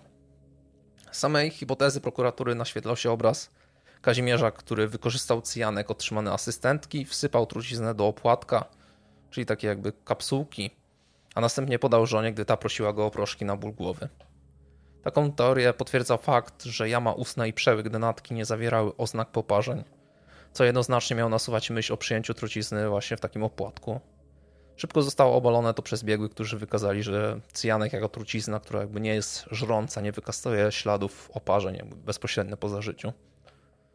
Sam Torwit nie był w stanie też odpowiedzieć na pytanie, co stało się z zatruwaczkami, które przygotował 20 stycznia 1955 roku, gdy słoik z trucizną miała dać mu asystentka. Obrona próbowała tłumaczyć fakt zaginięcia tych naczyń przeprowadzkami pomiędzy wydziałami zaraz po tym, gdy asystentki kategorycznie zaprzeczyły, jakoby to one miały je gdzieś przechowywać. Oczywiście w oczach oskarżenia zatruwaczek nie można było znaleźć, gdyż Kazimierz zrobił tak naprawdę tylko jedną, czyli tą, którą podał żonie i w związku z tym występowała w jego zeznaniach ta mgła, ta, ta mgła w, te, w, tych, w tych zeznaniach, która by konia zdusiła, jak to mgła największa. W mieszkaniu Torwidów odnaleziona została książka, która, którą był podręcznik toksykologiczny. Była to kolejna poszlaka składająca prokuratorskie te puzzle oskarżenia. E, wracając do tematu w podręczniku, tym rozcięty był rozdział poświęcony, a jak żeby inaczej, cyjankowodorom. Trakcie przewodu sądowego Kazimierz oświadczył krótko i tu cytuję. Czytaliśmy o cyjankowodorach razem z Teresą. Dość dziwne hobby, każdy ma tam jakieś swoje smaki i przywary, nie? E, kolejną kwestią była tak zwana operacja gaz. Brzmi to dość groźnie, przywołuje dość takie wojskowe operacje gdzieś tam z bronią chemiczną w tle. Ale kwestia w tej sprawie była zgoła inna. Otóż jakiś czas przed zdarzeniem Teresa przyszła do pracy spóźniona, tłumacząc to bardzo silnym bólem głowy. Powiedziała koleżankom, że powodem jest zatrucie gazem. Mąż, wychodząc z domu około godziny 6 rano, miał postawić garnek z mlekiem na gaz. Mleko, no jak to mleko na gazie, wykipiało i, i zalało płomień gazowy. Starsza córka Tarwidów obudziła się jako pierwsza i, i przebudziła matulę. Dość istotną i zastanawiającą sytuacją jest to, że Kazimierz tego dnia podobno zadzwonił do zakładu żony, mimo że wcześniej tego nie robił. Gdy opowiedziano mu, że wyjątkowo dzisiaj nie stawiła się ona do pracy, ten poszedł do domu, gdzie zastał właśnie lekko zatrutą i bardzo zdziwioną całym wydarzeniem kobietę. Kazimierz mówił, że to był zwykły przypadek, a gotował nie mleko, tylko wodę. Prokurator jednak ostawał przy tym, że historia ta nie była wcale przypadkiem, lecz przemyślaną próbą otrucia rodziny. I skoro ona się nie powiodła, to po kilku, kilku tygodniach przyszła kolejka na cyjanek. Także ta brzmiąca dumnie operacja gaz nie została ogólnie przyjęta później z czasem przez sąd jako kolejna posz, poszlaka, więc tak naprawdę cały czas operacja cyjanek była na, na, na pierwszym miejscu. To nie zostało ujęte jako, jako ważna przesłanka w, te, w przewodzie sądowym. Jednak samo stwierdzenie w akcie oskarżenia, szczególnie przy poszlakowym trybie, jest dalece niewystarczające. Ważny staje się w tym przypadku oczywiście motyw, a nie tylko sam jakby mechanizm zbrodni, czyli to jakby co, jak to prokuratura przedstawiała, jak to niby miało wyglądać. A cała koncepcja dwóch cyjanków potrzebowała jakby psychologicznego i motywacyjnego uzasadnienia w działaniach sprawcy. Na pierwszy rzut oka mm, ciężko jakby uzmysłowić sobie, dlaczego człowiek znany i powszechnie szanowany miałby otruć żonę. Szczególnie z taką, z którą miał dobre życie, a ona była kochającą partnerką i matką. Poza tym mająca jakby dalece idącą aspiracje naukowe, a więc i też świetny towarzysz życia dla, dla człowieka nauki. A samo małżeństwo robiło na ludziach wrażenie szczęśliwego i zgodnego. W takim wypadku motywu najlepiej i najłatwiej upatrywać w innej kobiecie. Jak wspomniałem na początku, zaczęło przewijać się nazwisko jednej z urodziwych asystentek profesora – Plotki o nich rozpoczęły się jakoś pół roku przed zdarzeniem i ciągle nabierały na sile z każdym kolejnym dniem. Na uczelni w ramach małej szyderki miała nawet krążyć złośliwa karykatura obojga potencjalnych kochanków. Miała ona przedstawiać właśnie Torwida z ową asystentką zbierających razem komary. Sama kobieta miała nie godzić się z rolą tej drugiej pragnęła być żoną, a nie kochanką. Dlatego według prokuratury Kazimierz, mając wiedzę o adoratorze asystentki, miał działać szybko, by ta nie podjęła niekorzystnej dla niego decyzji. Dlatego działał szybko, najszybszą drogą jakby miało być pozbycie się żony. Teoria samobójcza dość szybko była zbijana tym, jak bardzo Teresa przygotowywała się do następnych dni. Umówiona była na obiady i inne spotkania. Wybrała sukienkę na zbliżający się egzamin kandydacki, a także zamówiła książki, m.in. o kształceniu dzieci, czy tego, jak być dobrą gospodynią czy na przykład o dziewiarstwie ręcznym. Także ciężko sobie, ciężko uwierzyć, że takie książki zamawia osoba, która planuje samobójstwo na przykład, żeby zamówić sobie książkę o dziewiarstwie ręcznym i wtedy popełnić samobójstwo. No chyba, że coś przeczytała po prostu i albo zdała sobie sprawę ze swoich ułomności jakby manualnych. No ale to jest wątpliwe. Zgodnie ze znaniami koleżanek była ona negatywnie nastawiona w ogóle do, do osób, które odbierały sobie życie i sama była głęboko zakorzenionego zdania, że żadna matka nie opuści dobrowolnie dziecka. A jak wspomniałem, sama miała dwójkę, tym bardziej dziwnie wyglądałaby teoria o samobójstwie, gdy obok w łóżkach spokojnie spały jej dzieci. Proces przeciwko Kazimierzowi Tarwidowi toczył się przed Sądem Wojewódzkim w Warszawie w maju 1957 roku. Zakończył się koniec końców wyrokiem skazującym z karą 15 lat więzienia. Stosunkowo niski wymiar kary sąd uzasadnił dorobkiem naukowym profesora – jego postawy w czasie okupacji hitlerowskiej.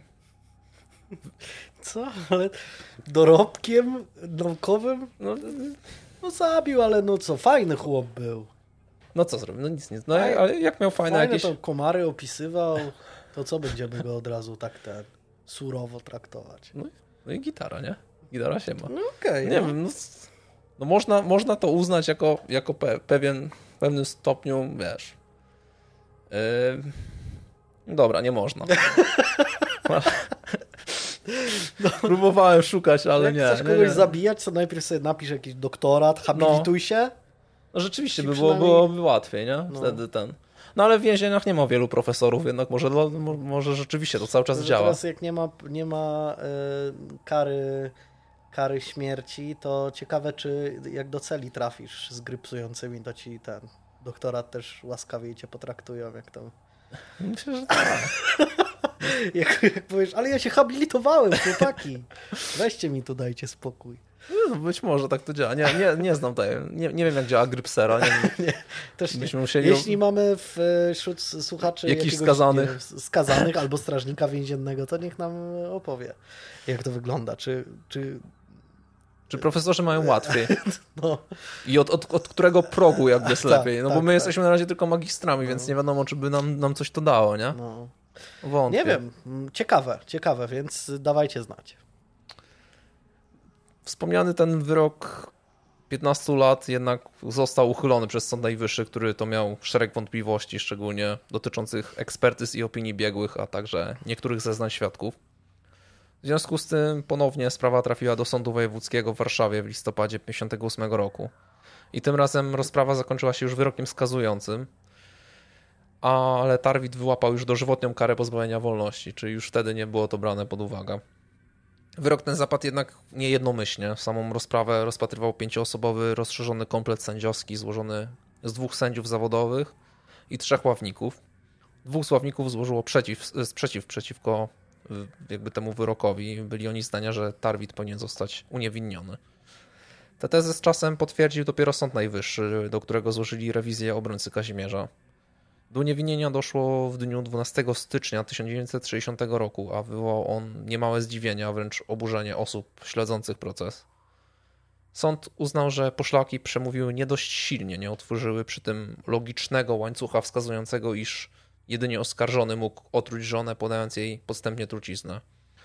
W uzasadnieniu czytamy: Dla uznania winy na podstawie dowodów pośrednich, czyli poszlak, jest konieczne, aby materiał dowodowy tworzył tak powiązany, nieprzerwany łańcuch poszlak, przy którym wszystkie inne rozsądne hipotezy, z wyjątkiem hipotezy winy oskarżonego, byłyby wykluczone. W procesie Tarwida prawie każdą poszlakę wykorzystywały i, i oskarżenie, i później z drugiej strony i obrona, dostosowując je jakby do, te, do tych swoich stanowisk. To świadczy wedle właśnie Sądu Najwyższego, iż były jakby bronią obłosieczną, i, a więc nie wyłączały żadnej z tych hipotez. Z czasem, bo dopiero po 20 miesiącach od śmierci Teresy zbadano cyjanek w słoiku macierzystym i okazało się, że jego moc wynosiła 5,75%, a nie 2,55% jak moc cyjanku znalezionego w pokoju zmarłej. Można w związku z tym przypuszczać, że mógł on w chwili zdarzenia być jeszcze silniejszy yy, i w trakcie śmierci kobiety wynosić około 6,25%. A trucizna ta wedle wszelkich badań przy nieodpowiednim przechowywaniu, ta trucizna, jeżeli się ją nieodpowiednio przechowywuje, bardzo szybko traci na swojej wartości. Do tego dochodzi fakt możliwości zbadania tylko jakby wierzchniej warstwy trucizny, która wiadomo rozkłada się mm, najszybciej. Wyliczeń, ile gram cyjanku mogła przyjąć Teresa, jakiej była mocy, było kilka, więc, mm, więc to może odpuszczę, ale to pokazuje jakby kolejny raz niejednoznaczność tych dowodów. Przykładowo obrona korzystała z opinii biegłego, który stwierdził, że jeśli nawet cyjanek odsypany dla Teresy byłby częściowo zwietrzały, mogła na przykład znaleźć się w nim bryłka czystego cyjanku, wystarczająca dla spowodowania śmierci. Wprawdzie inny biegły twierdził, że po badaniu, jakby po badaniu tego, że cyjanek był totalnie sproszkowany i nie ma w nim jakby grudek, to jednak nie da się jednoznacznie wykluczyć, że taka bryłka mogła się tam znaleźć po prostu. Że ciężko jest to powiedzmy kategorycznie w 100% jakby wykluczyć, gdyż jak stwierdził profesor Robel, cyjanek bywa niejednorodny. Ponadto uznano, że badanie zawartości cyjanku poprzez wycinek mózgu jest tylko jakby tym ciekawym eksperymentem, a te prace Getlera i Baina, o których wspominałem wcześniej, które opierały się jakby o, o, o badaniu cyjanku w wątrobie i mózgu, a nie w samym żołądku, czyli te, te przeliczenia, że 70% w żołądku, reszta jakby w innych organach, no to opierały się one o tylko cztery jakby doświadczenia, które oni przeprowadzili, choć jakby to były interesujące doświadczenia jakby z punktu naukowego, nie mogły być jeszcze do końca dowodem dla potrzeb wymiaru sprawiedliwości. Ciekawą rozmowę w trakcie przewodu sądowego przeprowadzono pomiędzy stronami postępowania biegłymi odnośnie statystyk samobójstw wśród kobiet. Teresa w dniu śmierci była w trakcie okresu, a zgodnie z podręcznikiem profesora y, Grzywo-Dąbrowskiego, medycyna sądowa, y, u 40% samobójczyń stwierdza się menstruację. Mm, jeden z obecnych na miejscu biegłych, dr Ałapin, stwierdził, że da się w tym ustalić zgodnie z jego badaniami pewną współzależność – Wedle zeznań biegłego okres menstruacji potęguje z reguły wrażliwość i sprzyja decyzjom samobójczym. Także to też pokazuje w jakimś stopniu, nie to, czy to jest jaka, jakaś tam ciekawostka, to pokazuje też w jakiej zaawansowanej formule działa ten proces, jak strony broniące i jakby oskarżająca chwytały się dosłownie wszystkiego, by uprawdopodobnić tą swoją wersję. Kilka miesięcy po niewinnieniu prokurator generalny złożył rewizję nadzwyczajną, jednak ona też po raz kolejny, chyba po, po wielu kolejnych posiedzeniach uznała brak dowodów pozwalających na skazanie Kazimierza Tarwida. Ten zmarł śmiercią naturalną po 20 latach od czasu rozprawy i cały czas konfrontując się jakby z podejrzeniami, że to on zabił swoją, swoją żonę Teresę Tarwid, która z domu nazywała się Piesiekierska. No taka nie, niejednoznaczna sprawa i tak szczerze mówiąc cały czas trochę z tyłu głowy mm, miałem taką myśl, że on mimo wszystko jest niewinny, ale nie wiem nie wiem dlaczego. No, no, no, to jest właśnie kwestia tej sprawy jest o tyle ciekawa, że każdy będzie miał jakiś tam inny pogląd mm. na to, no bo to jest typowo, typowa sprawa poszlakowa, jedna z najsłynniejszych spraw poszlakowych w Polsce. Mm -hmm. Naprawdę ob, pewnie ob, druga poszlakowa. Obiło, obiło mi się o uszy ta, obiła, obiła mi się o uszy ta sprawa, ale nie znałem jej e, za bardzo szczegółowo. Um, trudno, trudno tak naprawdę tutaj jednoznacznie stwierdzić, jednoznacznie stwierdzić, bo na każdy dowód za są kolejne dwa przeciw, więc a za każdy dowód, jakby dowód przeciw są dwa za, nie? Więc... No, no, no, więc to jest takie, takie przepychanie takie, się. Tak, przeciąganie liny trochę. No i. Tylko i... akurat jeżeli chodzi o skazanie, no to cały czas e, działa ta zasada domniemania niewinności i to Oczywiście. nie I skazanie nigdy nie polega na przeciąganiu liny, tylko żeby tą linę jakby przeciągnąć na swoją stronę no, na maksa, nie? No oczywiście, oczywiście. Dlatego, dlatego cały czas miałem w głowie, że gdzieś tam, nie wiem, mogła mieć tę migrenę na tyle nasiloną, że na przykład sięgnąć po niewłaściwy jakiś tam flakon, mm. tak, i, i wziąć nie, nie te jakieś tam tabletki czy proszki, co, co, co trzeba, bo czasami migreny potrafią naprawdę e, strasznie człowieka znaczy, ta, ta, ta, zmasakrować. Koniec końców nie została wykluczona żadna opcja, no bo mm. ja też tu nie wspomniałem o, o jakby psychologicznym podejściu y, do samej Teresy, którą też niektórzy określali jako osobę, która była tak mocno spontaniczna, czasami miała po prostu takie wybuchy, że mogła coś po prostu zrobić, wiesz, nieprzemyślanego w ciągu sekundy, nie? że ona niby z zewnątrz wyglądała na taką totalnie mhm. uśmiechniętą, zadowoloną z życia. Czyli mogło być to jakieś takie impulsywne Takie impulsywne sam, totalnie na zasadzie, na wiesz, no szczególnie, że musiała być jakoś przemączona, no bo jeżeli ona... Mm, na pewno w tamtych czasach no to była taką typową gosposią domową, no wiadomo jak mm. kiedyś traktowano kobiety i, mm. i, mhm. mężczyźni to byli raczej, no on tam pewnie sobie zbierał te, te, te komary i, i, mhm. badał ślimaki, a ona pracowała gdzieś tam w domu, do tego gdzieś tam macierzyństwo, do tego gdzieś tam aspiracje naukowe, więc to też wykańcza, nie? Mm. Więc to też mogło jakby no. z czasem, wiesz, silny ból głowy, gdzieś coś tam i, i impuls, nie? Pada, no. więc tak naprawdę każdej wersji, no tak. każda wersja jest prawdopodobna. Tak, tak, tak. No.